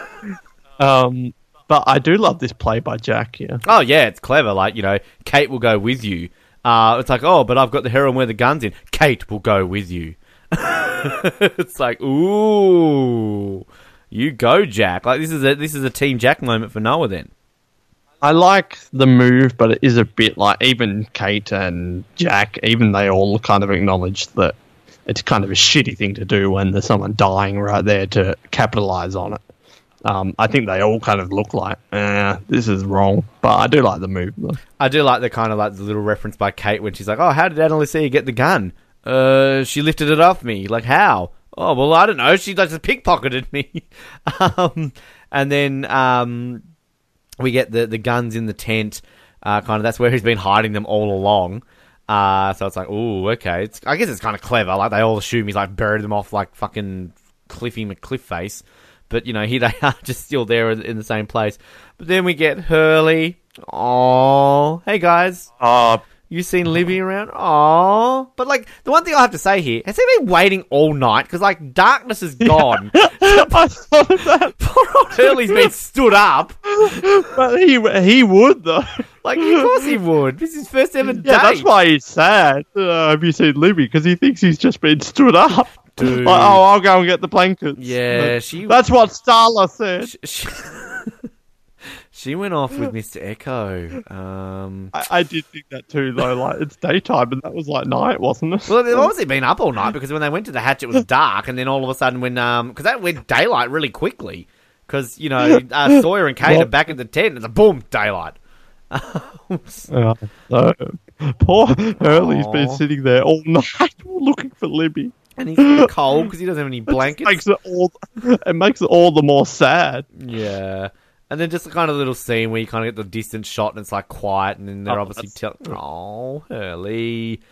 Um, but then we kind of get Eko waking up. Shh, you'll wake John. It's it's Remy, Yemi, Demi, Semi. Um, Yemi uh, runs into the jungle, climbs up the tree. Have we seen this before? Somebody climbing up this up to the cliff. I've written this in my notes. I wrote, "Poor Locke, not again." when Eko's climbing up the cliff. It's the it's the Boone Memorial climb.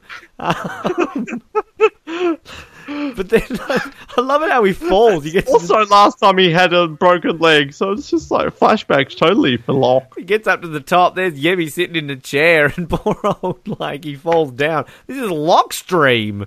Like Well, it is. wake Like, that's. Wake up, John.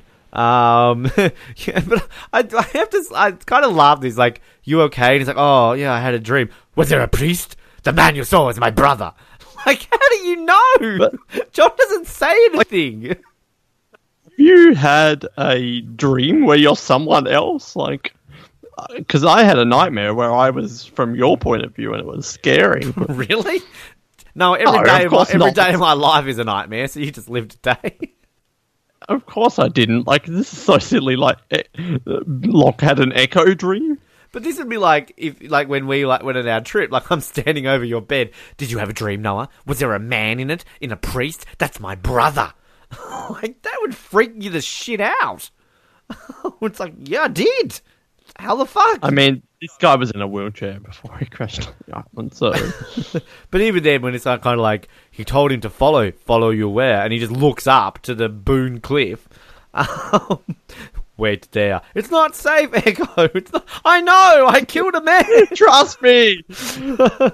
Um, Boone! Eko climbing up. Be careful, Eko. I'm fine, John.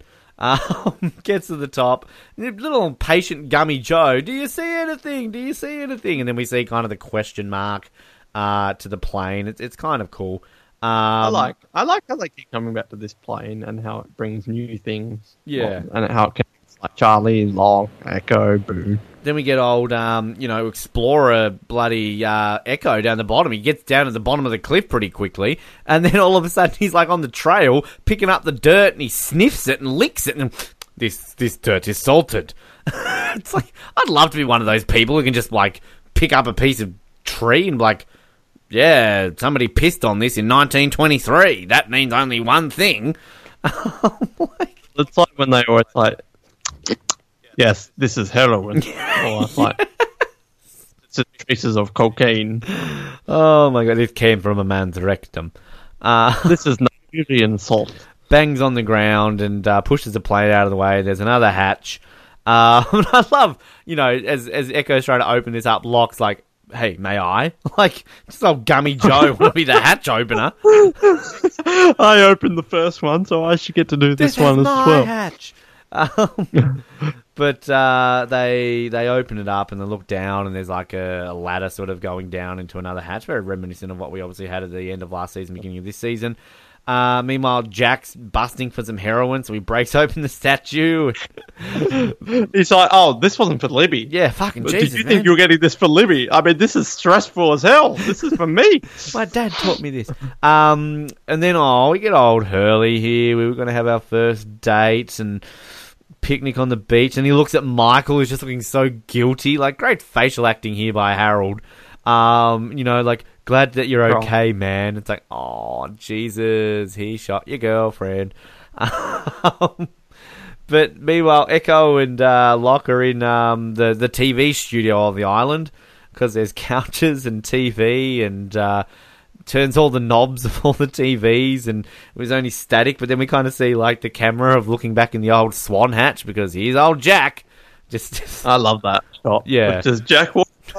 this is where they need to catch him, like having a wank or like doing. him and you know Michael are like having sex. Oh shit! I knew it. this was our purpose. This We needed to. See... prevent. pre- Do you want to watch this again? No, no, no, I couldn't watch it again. I'm jealous. Jack was mine. Um, but, uh, like, we then have the, the print screen. I love old Locke just yes. He's the one, it's like, don't press the button. He presses the button. He's a yes man. um, you know, the page gets printed out. There's all these empty notebooks. That just makes me excited. I want those notebooks. I love notebooks. Uh, and then we get I like the Dharma notebooks. They should have. Uh, mer- that should be merchandise. we had I want we had like the tube thing, the kind of like the mailing slot. Good old Gummy Joe just puts in his map. He's so curious. Uh, then Eko finds the ori- Hello, John. Look at this. He's excited to find an or- another orientation tape. VHS. Yeah, bloody hell. Or is it like Betamax? oh, that's something? old. Whatever. It might be Betamax because it said copyright 1980. So And it's kind of a weird like tape. yeah, so it might be a Betamax. Um, does it does it say here? It probably says here somewhere. Oh, it's a U-matic tape. What is that? um, U-matic is a video cassette that was from the Sony that was introduced in 1969.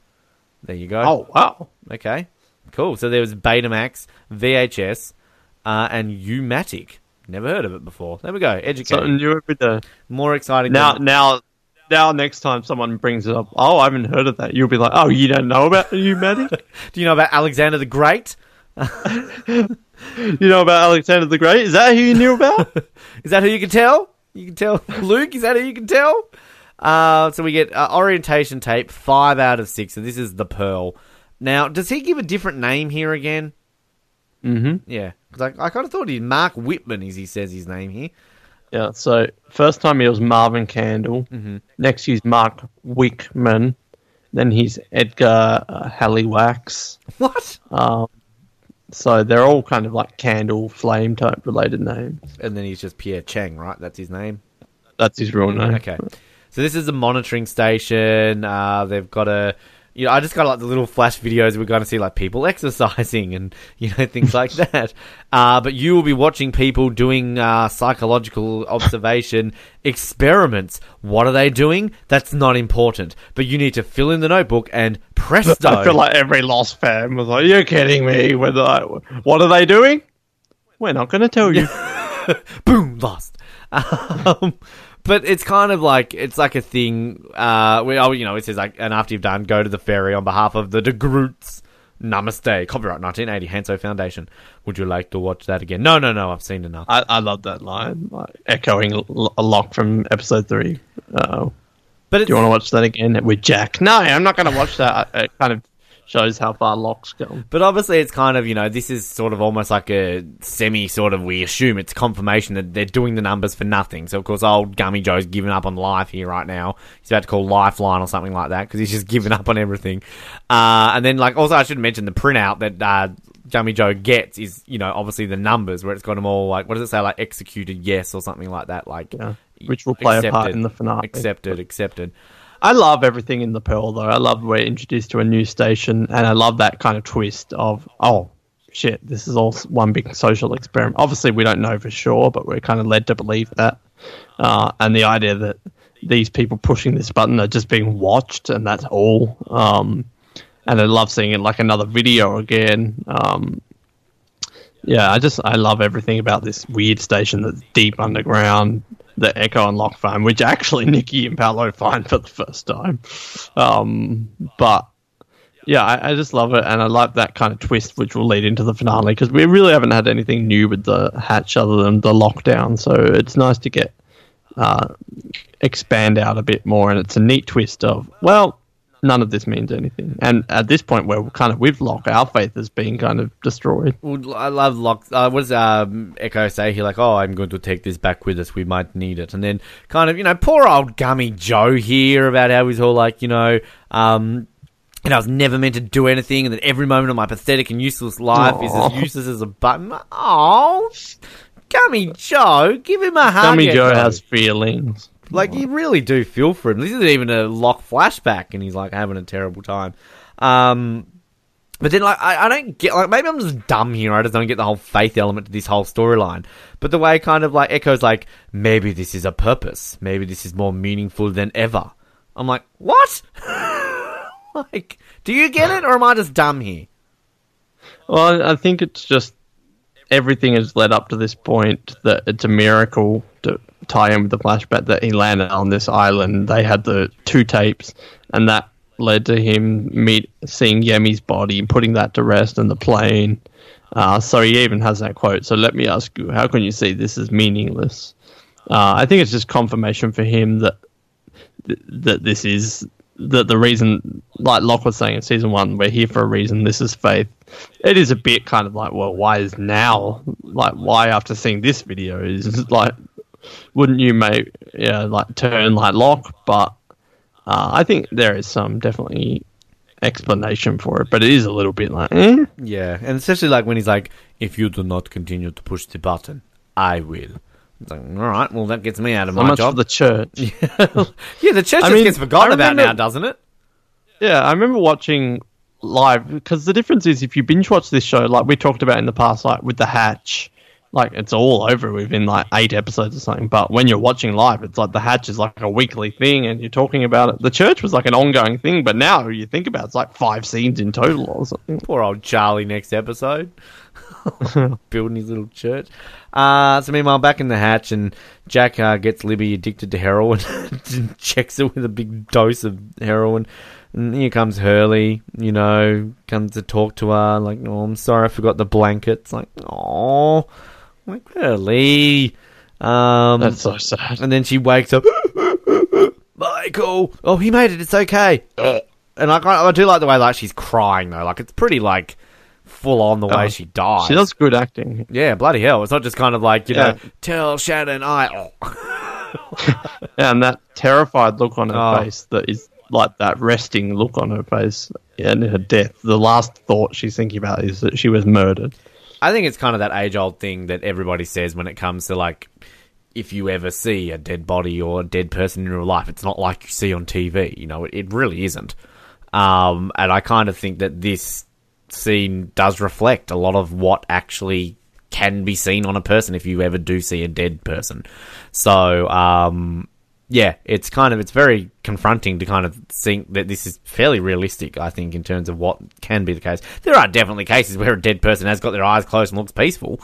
Um, but you know, for the most part, it's not just The only uh, dead person I've seen in real life is Brooke Markey Anderson.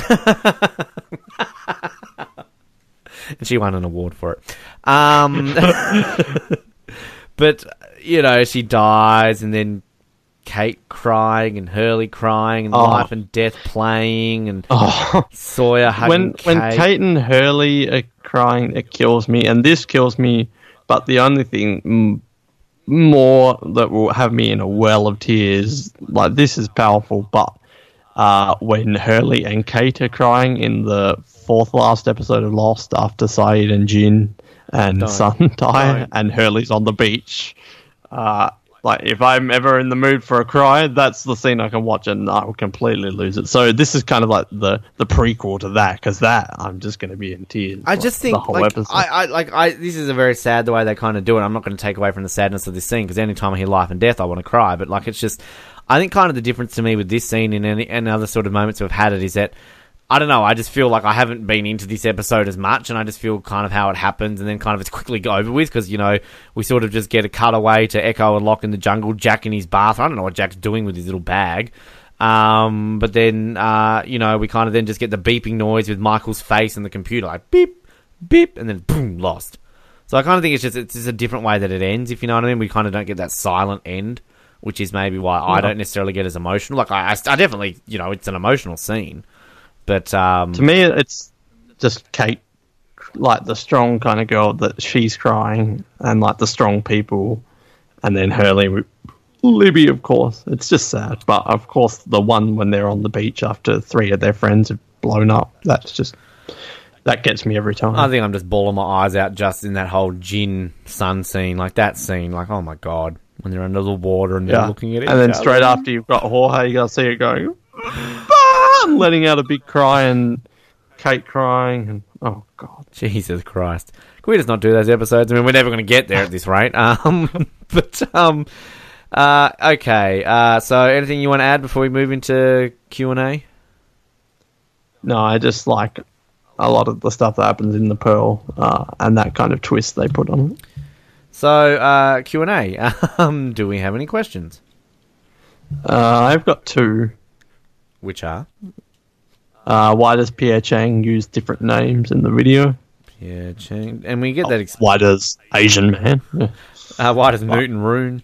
Uh, Yeah, we do get that. Does get an explanation. why does Asian man use different names in each video? Okay. Um, I have what is the print log from the Pearl? What is the print log from the pill? Uh, I have. Where does the tube go to? Yeah, I thought about that, but they actually answer that in the sh- video, even though their answer is a lie. They say, and you'll send it to our headquarters. So- Now, I am I thinking this that we get this, but like because you know how they say Yeah. like the the cameras about things are recorded. Do we get a thing here where they look back at the tape to see Michael shooting them? Am I imagining that?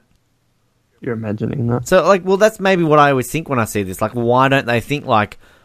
I guess they don't have any reason not to trust him. I guess, Yeah, but why would they? But wouldn't you anyway? Like, I mean, this is still also coming from the same episode. Why did Sayid dig up, you know, the grave of Henry Gale? Like, No, that's very different.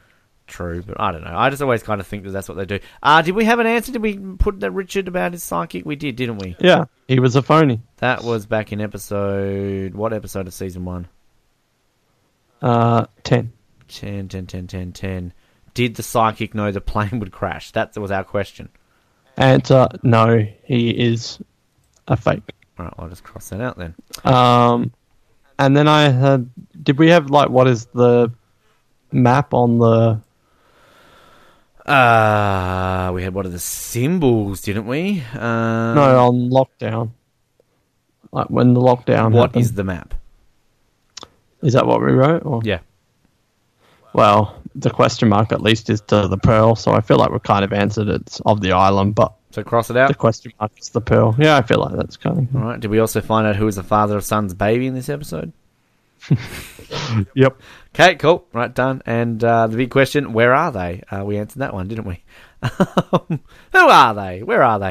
Uh, all right. So before we get into our ratings, Noah, congratulations! We are officially in the longest ever episode of Lost recaps on the Oz Network, which has ticked over the hour forty-six mark. So we've just beaten our record of whatever I the feel case like may question be. mark is an appropriate title for this episode. Um, but we've gladly beaten whatever the case may be as our longest ever episode. Um, so, what are we doing with it? Buying it, renting it, or bidding it? Uh, I'm gonna buy it. I like it's a lower buy, um, but I like all the stuff with the pearl and the twist of it's a social experiment and another Dharma video and another Dharma thing, and I love all of the Eko Locke kind of stuff and the twist of Libby's didn't die straight away, and the emotional scenes with that and the Sawyer nicknames, um, and the the Jack play that happens there. Uh, the flashback I don't hate. I think the the storyline could be decent. As I said, they could almost make a film out of this kind of plot line, but the execution is not that great. But uh, again, as I said, like a poor Eko flashback is still better than a lot of other people's flashbacks. We just didn't need Skeletor at the end there. Um, uh, so yeah, uh, it leaves a bit to be desired, but I still don't hate it, and I like how they wrap up that Claire plotline in this episode. Uh, and kind of puts that to rest there with Richard Malkin. So it's a low buy for me. I think it's still a really enjoyable episode and kind of a nice mythology one. Here's a question for you: Out of four, have you, you you said you did your rankings out of forty-six episodes? What where have you placed this? Oh God, I would need to Okay, open well, that. I'll talk while you do that. Um, I'm renting it Uh, I just think kind of just the flashback takes away from it. It's still it's a strong rent. It's not like a you know whatever rent, but um, yeah, I don't know. It just kind of does take away from me this whole episode just with a flashback. It just kind of feels like a waste and you know, it just kind of it's not completely one of these ones that I feel like I'd go out of my way to watch again anytime soon. So I guess there's that for me. So um, yeah, and I would just say that I I've actually got here out of 47 episodes because I've also included next episode considering how we've watched these. Uh, I'll put this at 28th, which is my one, two, three, four, fifth highest rent out of all the rents that I've done. Um, so I've put this just ahead of Born to Run and just below one of them. Uh, well, I didn't. I've done it up to the season two finale, but I've only had 45 episodes because I've combined all the two parters and three parters. Um, but I put it at 20th, which is just below Collision and just above the Hunting Party. So different kind of ones for where we put that, but also not that far of a difference between 20th and 28th. Interesting that my 20th position is our next episode, three minutes. so, um, and randomly, are we going to eulogize poor old Ana and Libby here quickly? Uh, should we do it next episode or should we just do it? Oh, let's just do it now. I feel it's going to be wasted if we do it next episode because it's kind of, you know, it is what it is. And I kind of think we're not going to eulogize these two for that long because, particularly Libby, I mean, you know, we- Well, we have talked at length about them last episode. Yeah, so uh, I don't think I've been the host on an episode where I had to eulogize someone before. Uh, so, uh, where are we? Let's start off with Ana, shall we? So, um, yeah, I mean, how do I do this? That was Ana. She was good. Well, maybe just read out some of her trivia and we can talk briefly about her. Okay, well, some of her trivia. Let's scroll all the way down to the bottom. Jesus Christ.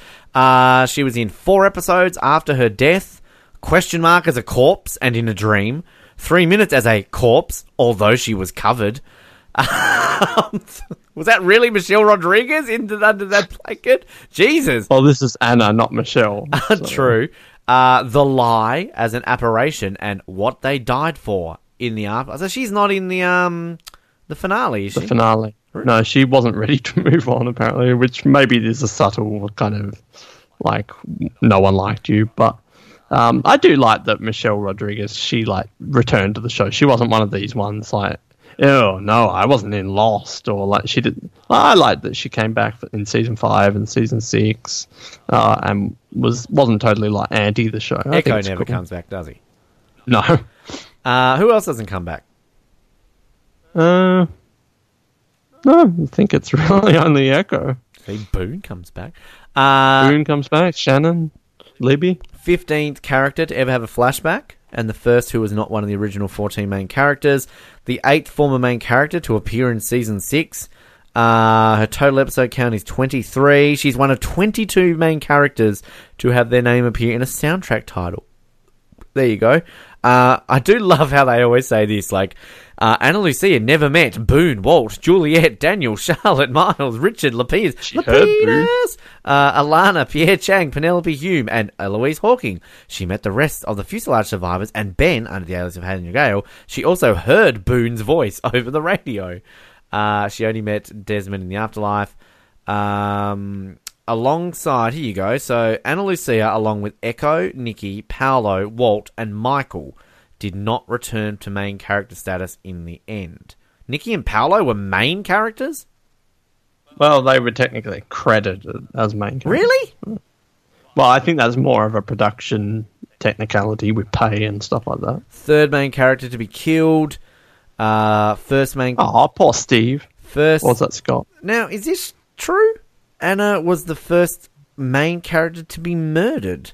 Uh, Shannon? Shannon was murdered. the only premeditated murder in the first two seasons.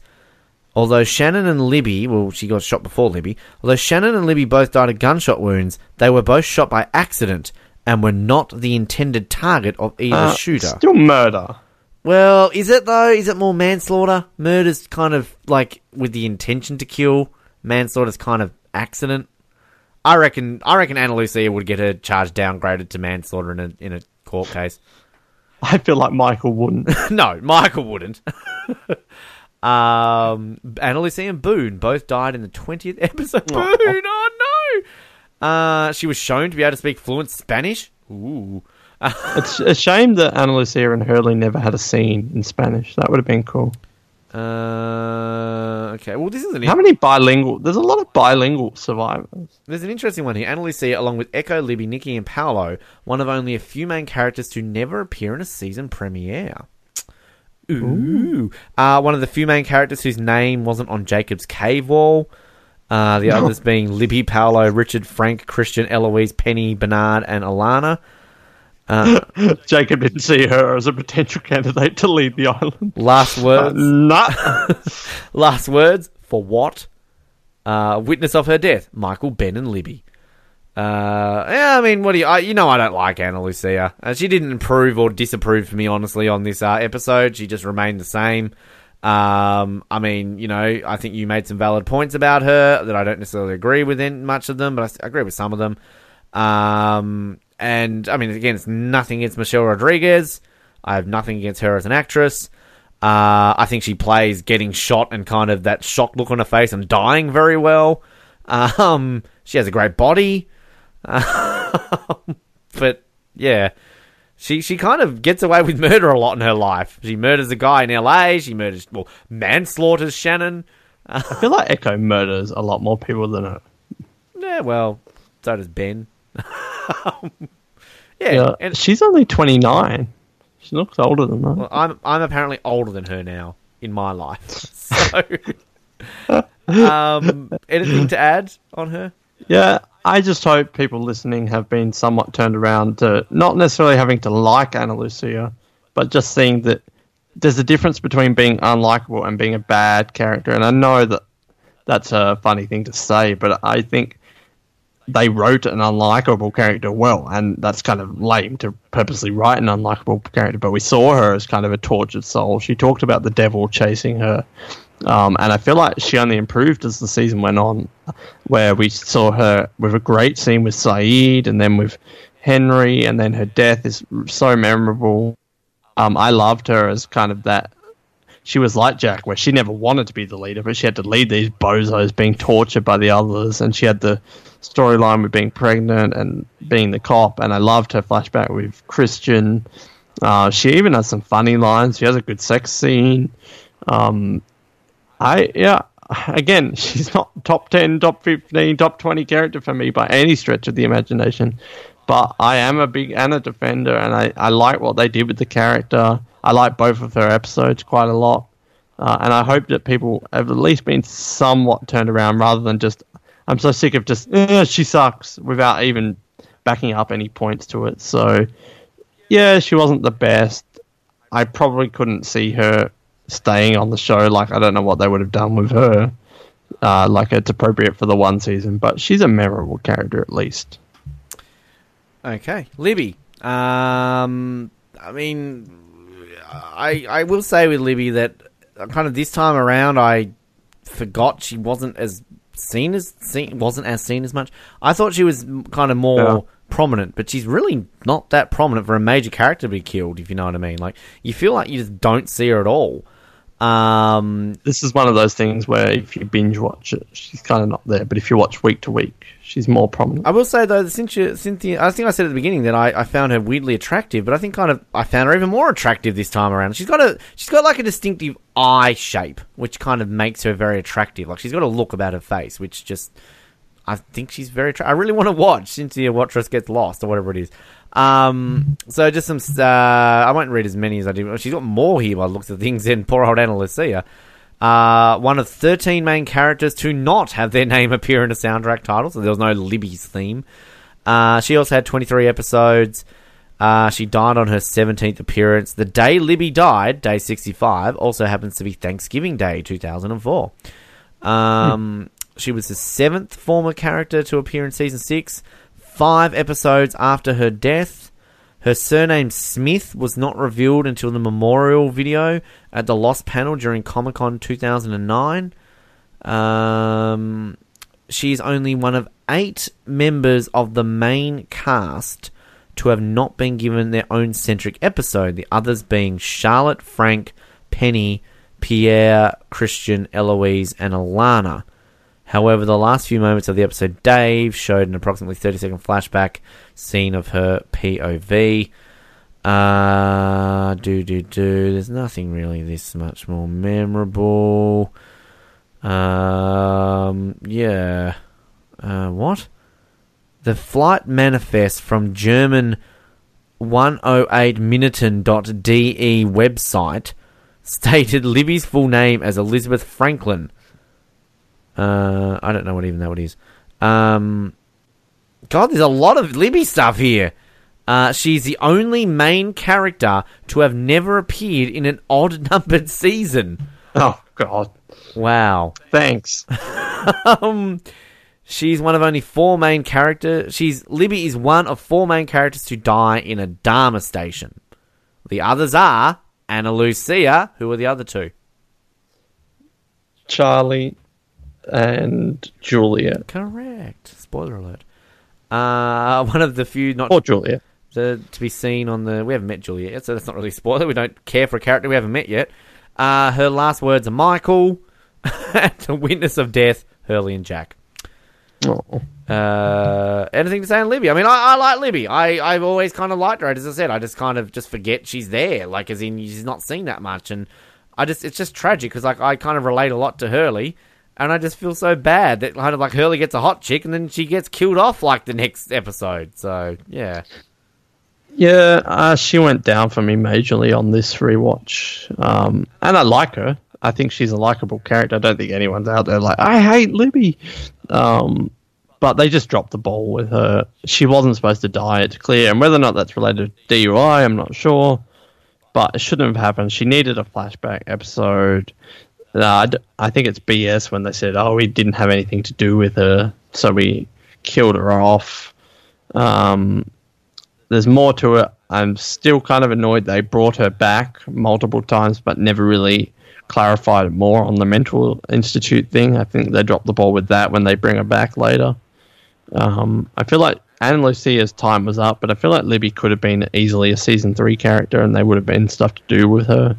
Even if she didn't stay with Hurley and they just became friends, she still could have been on the show. Oh, poor Hurley getting friends already.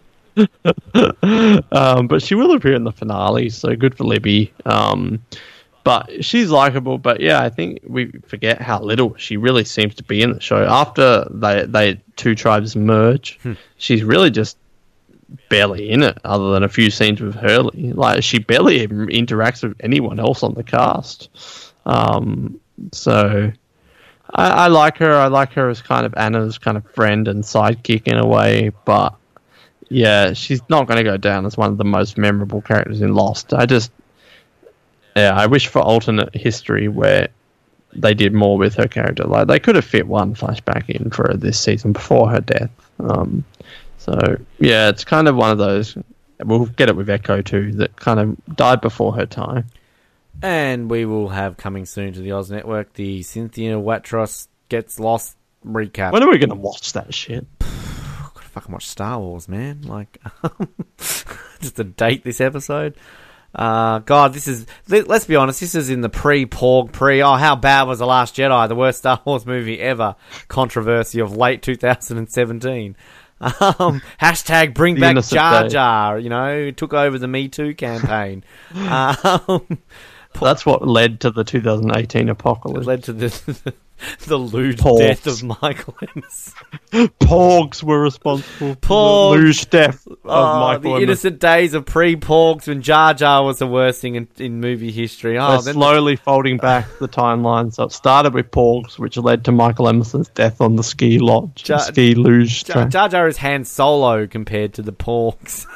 like that's how cool he is. Misa, thank you, Ben. Um, anyway, we've crossed the two-hour mark. We need, really need to go. Uh, this may as well be a movie recap. We've done movie recap episodes shorter than this before. Uh, next week we are on to three minutes. Uh, I had a dream once that I lasted three minutes. I, I don't think it's going to be three minutes. Something tells We me. We will deliberately do next week in three minutes. Am I going to see this? Am I gonna see- Lost. Uh, Let's make it our, our goal to be under 60 minutes now. You're hosting next week. Um, but uh, I like three minutes. It's a good episode. You can already tell. I've ranked it in my top 20 after 49 episodes, uh, 47 episodes. So, um, yeah, it's, it's obviously Michael's flashback to kind of see what happened when he left the hatch and, uh, you know, got taken in by the others. And we get the return of Walt, which is kind of cool.